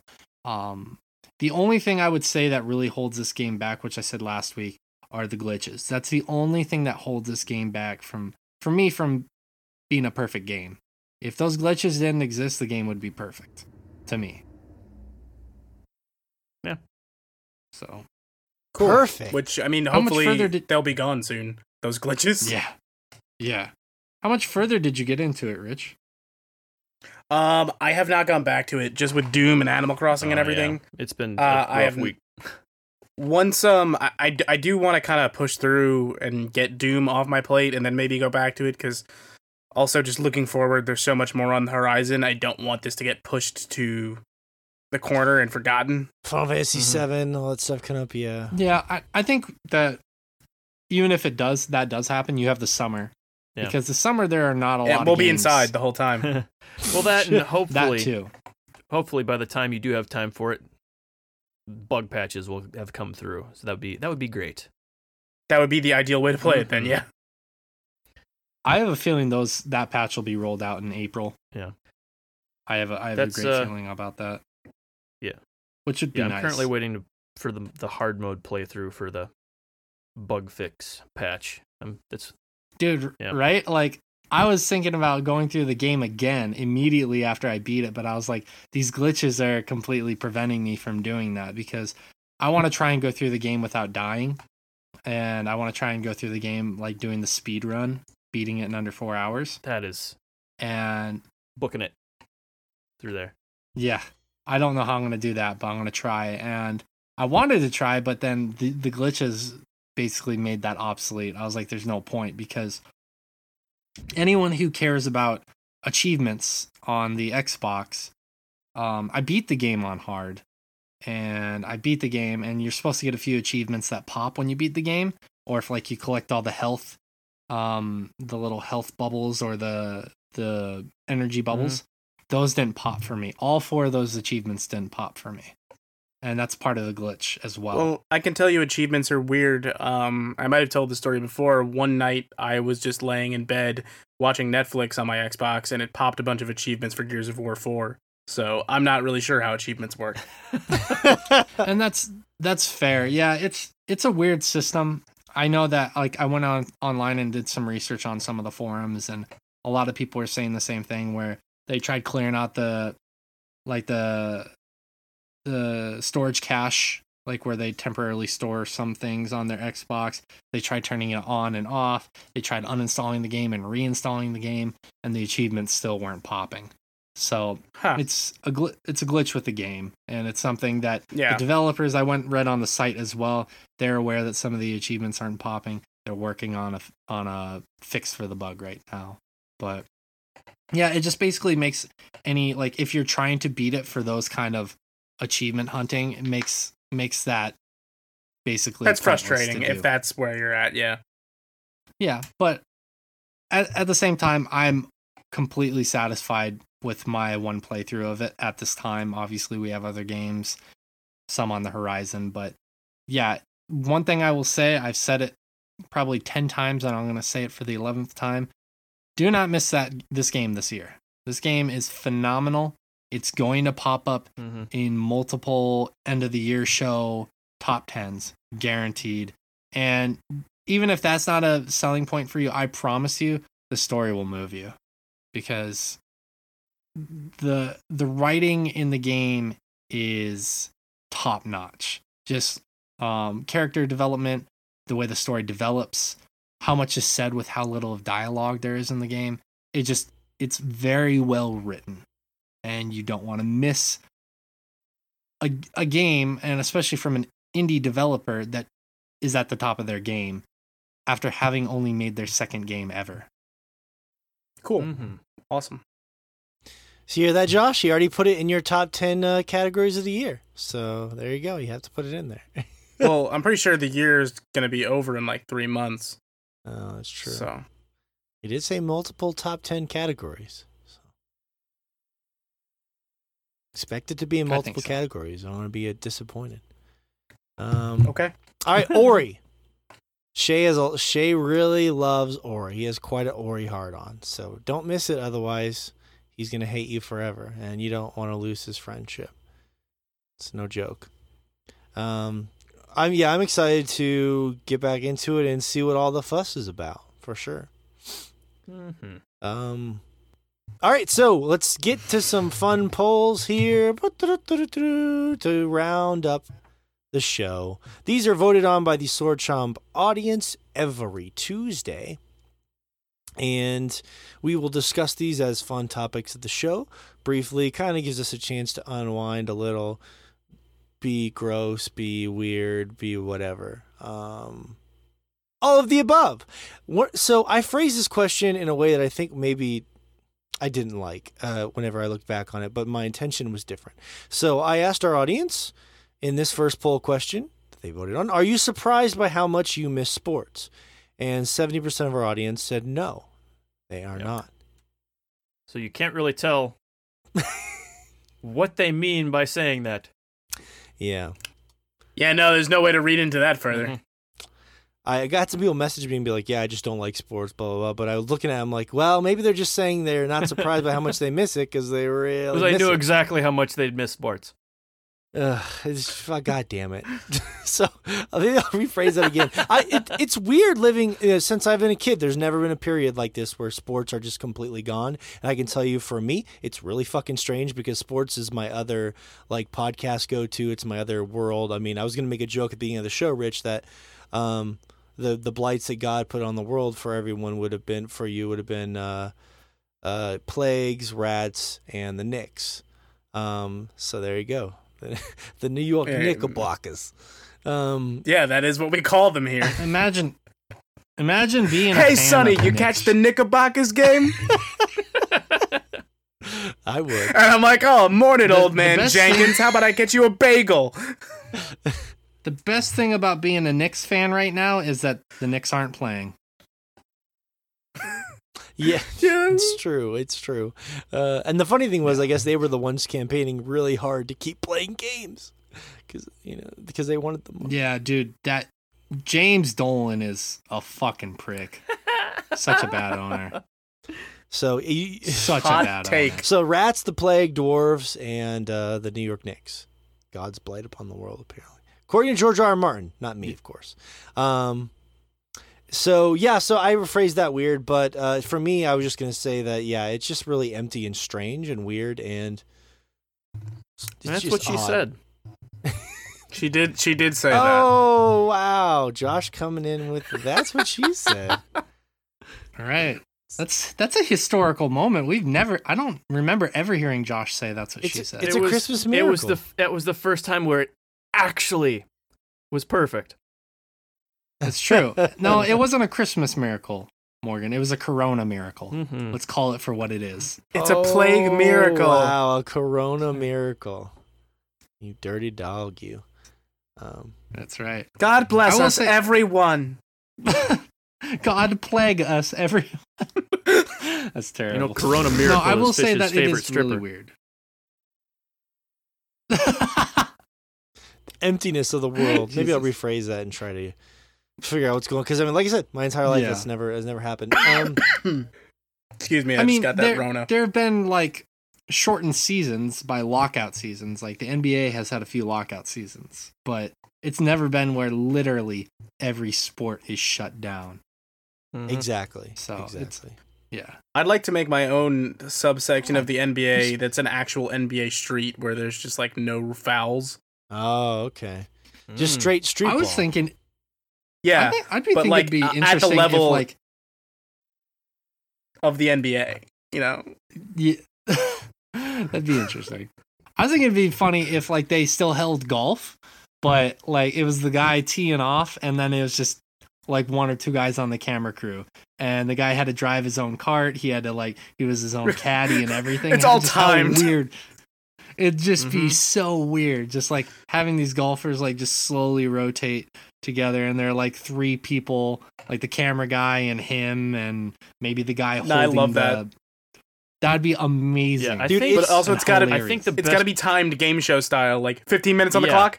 I think even better than that, in order to speed up the whole process, so you're not watching for what whatever it is, five and a half days to watch a single 18 hole round of golf, but have all of them start on the first hole at the same time, and it's just whoever finishes the game first. it's not Well, a point. Not a point scale anymore. It's just whoever Josh. gets all 18 holes done first. Are you allowed to like play dirty? Mhm. That's like I could take. That, this, your that putter and throw it in the sand social trap? Yeah, it does, yeah. but I, I, it would fix golf. yet- no, It would make golf you can't fix. Josh golf because it's a beautiful sport and it will never, ever be. I uh, That gives me another idea though. Like what if what if they uh like each professional player had to go on a mini golf course and someone just recorded that live and they just went through all all of the holes on a mini golf course and they took turns. Oh, here comes the gorilla. I would watch that. oh, I'd watch that. I I hell would out of legitimately watch that. That's how bored I am right now. I am looking for anything to do. see that's weird. I don't have that problem. Maybe having three kids means I'm never looking for stuff to do. I do not have the free. This, no, I'd watch free, that anytime, just just Yeah, because. it's- Yeah, I'd make Unrelated. time. I- Unrelated. I, just, I'm just amused when people give me the whole uh, like free free time thing. I'm just like, wow, that must be a nice problem to have. Mhm. I don't have it. yeah, I've not had free You- time since 2008. Even as a single guy, I'm not exactly swimming in free time. Yeah, yeah. Well, so you were just yeah. I, I guess I didn't want to ruin your joke. Let's be honest. We don't have free time, guys. Who are we kidding? No. No, anytime I have free time, like I'm sitting there, like watching TV, I feel guilty. I'm like, I should be making content right now. Mhm. It's Well, that's why I don't feeling. feel Mhm. guilty when like um I'm watching Tiger King and I'm like I'm gonna find a way to shoehorn this into a podcast conversation. Yeah, exactly. Like you start playing a game, you're like, should I be streaming this? You know what? yeah. I- I'm gonna do a Tiger King poll just for you next week, Rich. It's gonna happen, All right. it's, it's so good. Then- Ask people about John Finlay. dude. I my wife watched it without me, and I'm pissed. We'll talk about that next week. I'm gonna go watch it again, um, just because I I have to know more about Yeah. the magic of Tiger King. Yeah, I think my wife has Of finished Joe it as well. Like, oddly enough, we've been talking about not having a lot of time. My wife has a lot more time than me because she is immunocompromised. So basically, anytime I've got to go do something with the kids or anything like that, she's she's been permanently stuck in the house for So she knows all about Joe Exotic. yes, exactly. Man, yeah. Um. All right. Uh, this was kind of a funny one. Did you obsess over Goosebumps as a kid? Eighty percent of our audience said yes, they did obsess over Goosebumps. Mm. Bum bum bum bum bum. Viewer beware, you're in for a scare. Dun, dun, dun, dun, dun. Yes, I I too remember the sound effects from those books. Yep. My favorite. Morgan. no, Morgan, we were talking about the books. oh shit! no, uh, You remember reading? dude. I remember when the Goosebumps TV show premiered. That was like such an exciting thing for me as a kid. mhm. I, I taped it on VCR. I watched it over and over again. They had that music. I was like, damn. My my daughter watches them now, and they're really awful. It's so so dumb. But um, But the point was like those, that original book design, the look of the the Goosebumps logo and all the colors and the art. Like I used to just like kind of cherish those as a kid, and I don't remember any of the stories though. So I I really don't know. I think it's just some brilliant marketing Yeah, strategy. the only one I remember is Click, because for some reason Adam Sandler remade it. Click. No, what was the actual name of it? It was Click. It was Click. There was, It a Goosebumps book called Click. It was Click, and it was the story basically verbatim, Get the except fuck it was outta you know a kid because the whole series was about kids. But other than Mhm. that, basically the same. What about the Beast from the East, though? I like to imagine that one East, I remember morning, one morning, Adam Sandler came in with a With- with a Goosebumps copy of it. book, and he was like, "I found this great script treatment. We got to make this movie. That would movie." be amazing. True story. I drew the cover for Beast from the East for a, a contest in whatever th- second or third grade, and I won the contest. Um, it was an art contest, and I just like did my version of the cover, and I won second place. And I will never That's not winning. build up to that. You were just the first one to lose. I remember to this day the fucking kid that beat me too, and I was real pissed about it. Anyways, goosebumps. So, random facts for you guys. R.L. Stine is the 15th richest author as of about a year and a half ago. His net worth is $200 million. Uh, yeah, I'd imagine that thing's been franchised to high hell. It's and he's got to be making a lot of money Off the again. They movies. did two movies recently. Yeah, yeah, that alone has probably That's helped a lot. And the movies were supposedly not terrible. They Um, weren't terrible. They weren't great either, but they were inoffensive they were as far as kids' kids, movies. movies. They go. were no flubber. Yeah. no flubber. Nothing. I love is, Weibo. So Yeah. there's a, Guess who's the richest author in the world? Stephen King. Stephen King, No. Richard Bachman. Oh, No. George Does R. anyone George get that R. joke? Martin for sure. No. Come on. Fuck that. Come on, think about this for two seconds. Why would it be J.K. Rowling? It's Who wrote the Bible? Yes, Yes. exactly. Like think about yeah. J.K. Rowling. Yeah, once you said think about it for a second, I'm like, oh, duh. Yeah. Harry Potter? No, no. I refuse. Yeah, I- Harry Potter. Nobody cares about that. it's it's huge, but like, Yeah. come on, those books have been done forever. And the movies. No one she didn't make any money off of that. eight- or, or Eight all the films, games. the Broadway. You're right. the- I the remember play. at Universal Studios going to the Game of Thrones ride. Oh, wait. Also, I can't believe you guessed Game of Thrones. I never would have guessed that. What? no, They- no, they there's made so no much way. money He's on not that even in the show? top 15. Eventually, based off Oh, of that's royalty- insane. royalties for just rewatching that, possibly he could get in the ballpark. But no, that's just He gets paid. Yeah, once you in said it, J.K. Rowling's the doubloon obvious lemon answer. cakes. yeah. Oh, all right. Yeah, for sure. You know who actually makes more money or who has made more money than Stephen King? I think Stephen King was six or seven on that list. Paulo Coelho is the fifth richest author in the world. He has $500 million. I really feel What's like my, my Richard Bachman joke went unnoticed. Wow. Legend. Dean Koontz is probably on there somewhere too. I would guess. I believe he was. Danielle Steel was on jo- there. Richard Bachman and Stephen King are the same person. Oh, okay. My bad. Don't lie to me. Um. All right. Well, that's fascinating. But as we move on to the next question, which we already talked about earlier, which game has occupied more of your time and devotion since Friday? Sixty percent of our audience said Animal Crossing. Um, is Tom Nook a great porn star name? Seventy percent of the audience said yes. Tom Nook is a great porn star name. Well, only if the porno is Tom Nook in Nook's Cranny. Well, you can do whatever you want with it, Rich. There's no there's no rules here, okay? I can't do whatever I want with it because I keep getting those cease and desist from Nintendo. the byline is, dude, cut it out. in doing my research, I may have stumbled across Animal Crossing porn, and it was very weird. I'm just gonna tell you that. You definitely watched the whole thing. I well, I mean, you don't just watch a little bit of it. Well, yeah, I was doing research for the podcast.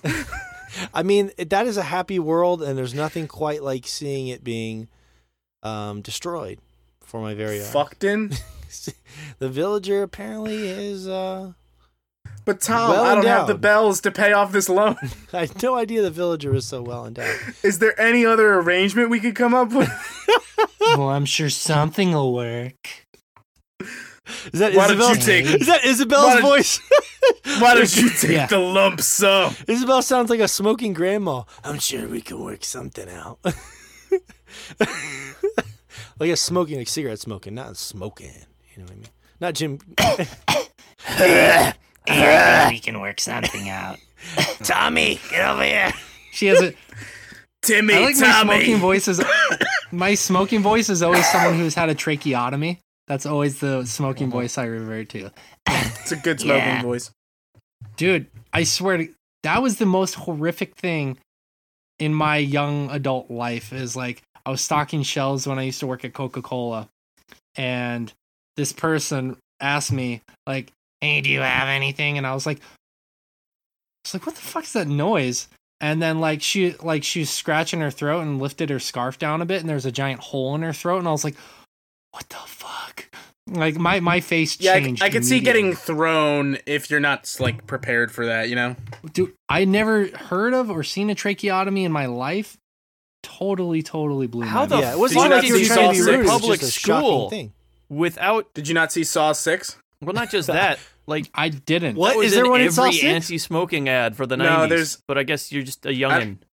Yeah. Yeah, that's true. I guess. I I, dare? I, I don't remember which one. Uh, in one of the Saw movies, one of the detectives is like getting drowned, and he like performs a tracheotomy on himself by shoving a pen through his neck so he can breathe. Oh my god. Are you fucking kidding me? That's Jesus. that's that's in a Saw film. Jesus. That's, That's brutal, pretty awesome. dude. Josh, to answer your question, like we had to watch a video in high school of like them trying to get us not to smoke, and I remember this guy's like, "Yeah, I collected all the mucus I I coughed up today," and he has like a giant bucket, and he's just dipping his hand in his mucus, and we're like, "Why the fuck are we watching this?" Just this dude just playing with his own mucus and just like Oh. just picking it up. There, And kids, he goes to the store and sells that at market.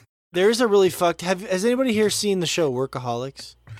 Yeah. There's a really gross scene with a trachea, like a hole, like in this, the like smoke. I think she's smoking out of it, uh, and there's like all this gunk in there, and this guy like sucks it out of the hole, like he puts his mouth on the hole of the neck and just sucks all the weird fluid out of this. Stop looking up porn on company I'll time. I'll, try, I'll find the clip for you guys. It's pretty. It's pretty gross. I was gonna say that wasn't Workaholics, Morgan. That was a video you watched on Pornhub last night. No, that was definitely Workaholics, and let me tell you, it was a weird. Um, that was a, I feel like we're It's gonna- Speaking of you're like, mucus- you're like, I did jerk off to it, but that's not the. look. We're, Speaking of mucus, here. don't you have a poll on that, Morgan? If I did, I do. If I did a poll, have you ever jerked off to a tracheometry hole? Do you think that? Tracheometry. Trigonometry? I didn't learn that in math class.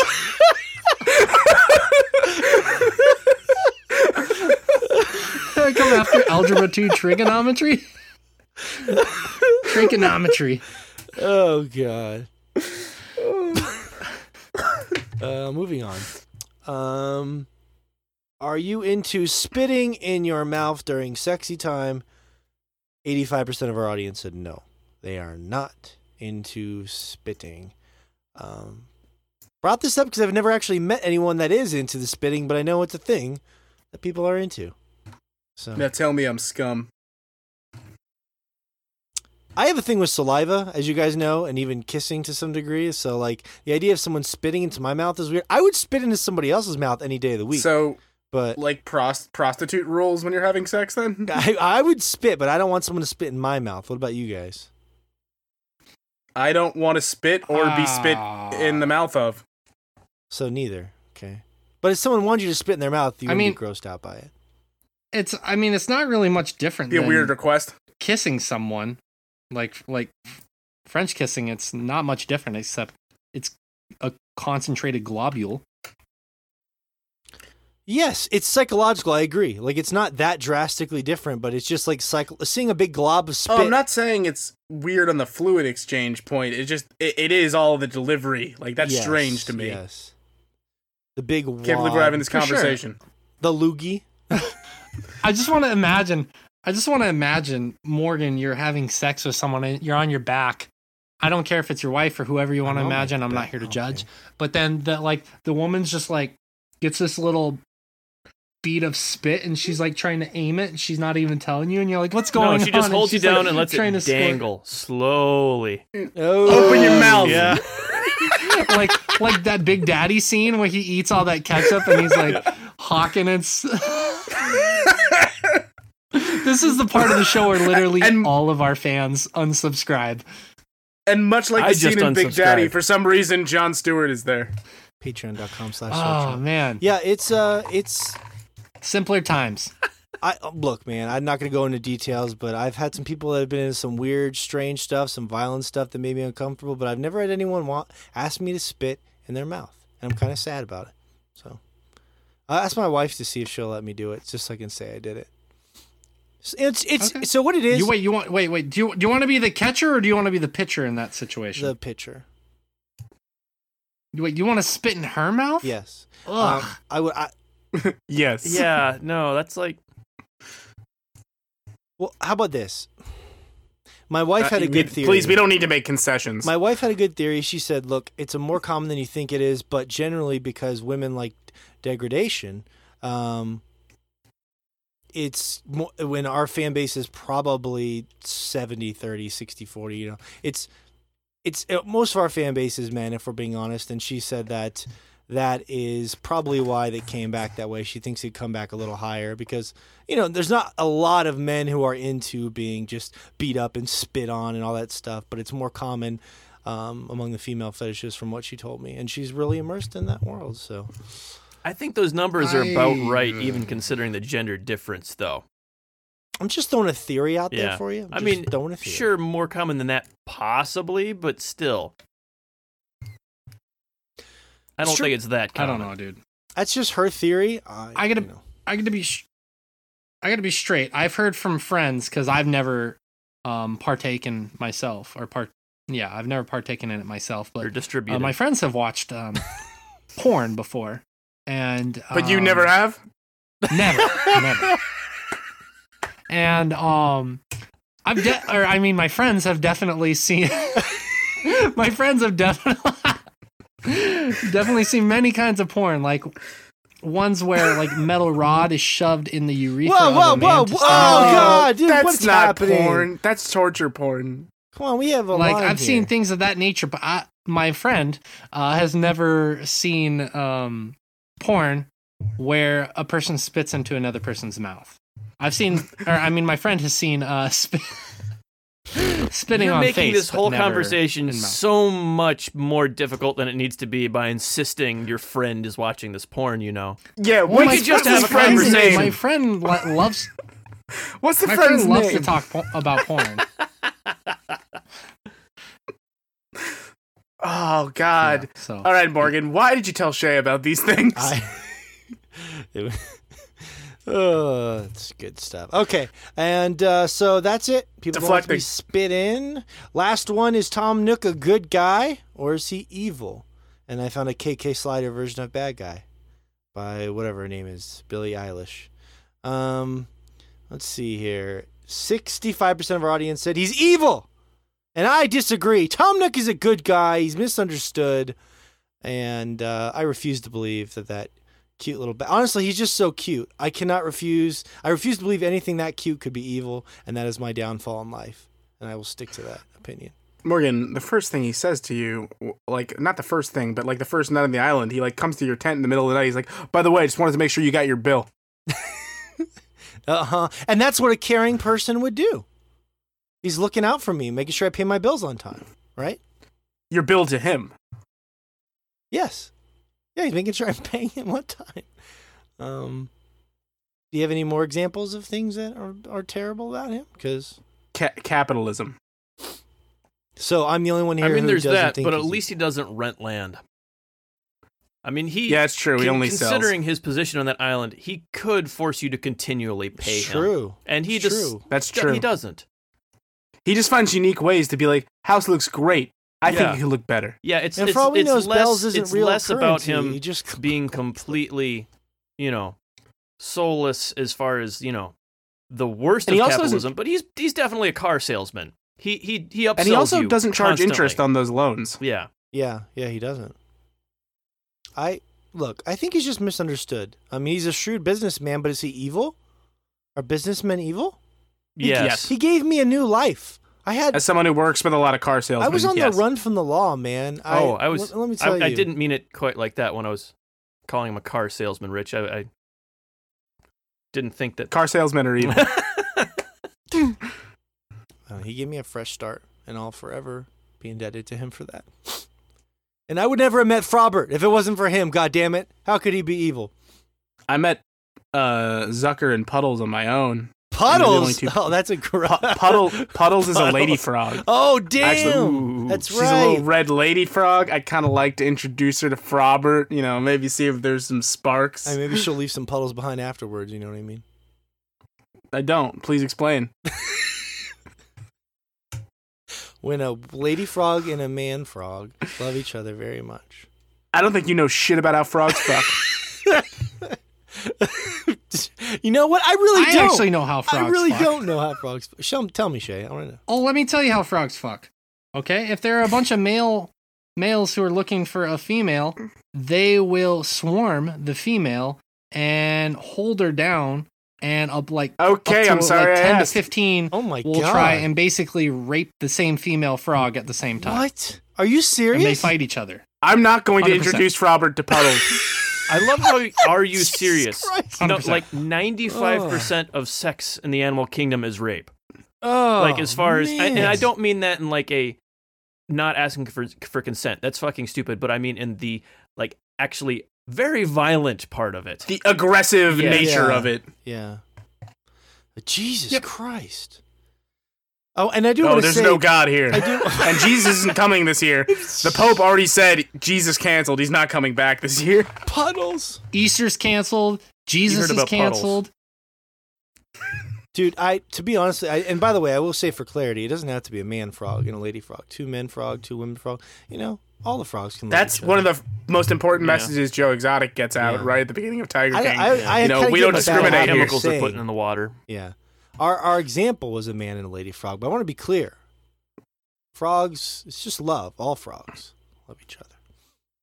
Or none of them. case- uh, thank Josh. I yeah, I know what you're none of doing. them. yeah, They're that's putting chemicals in the water. Oh no! God damn, that frog has a vagina and They're it's turning our frogs gay.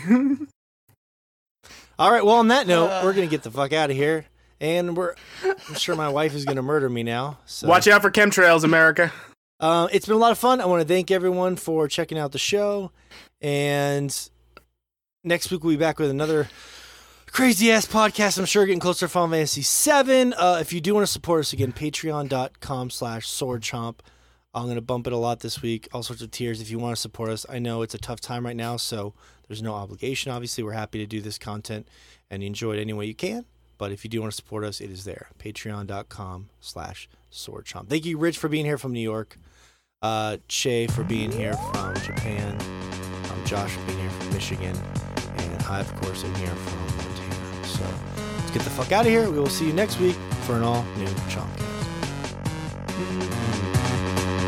That frog has an ass for an eye.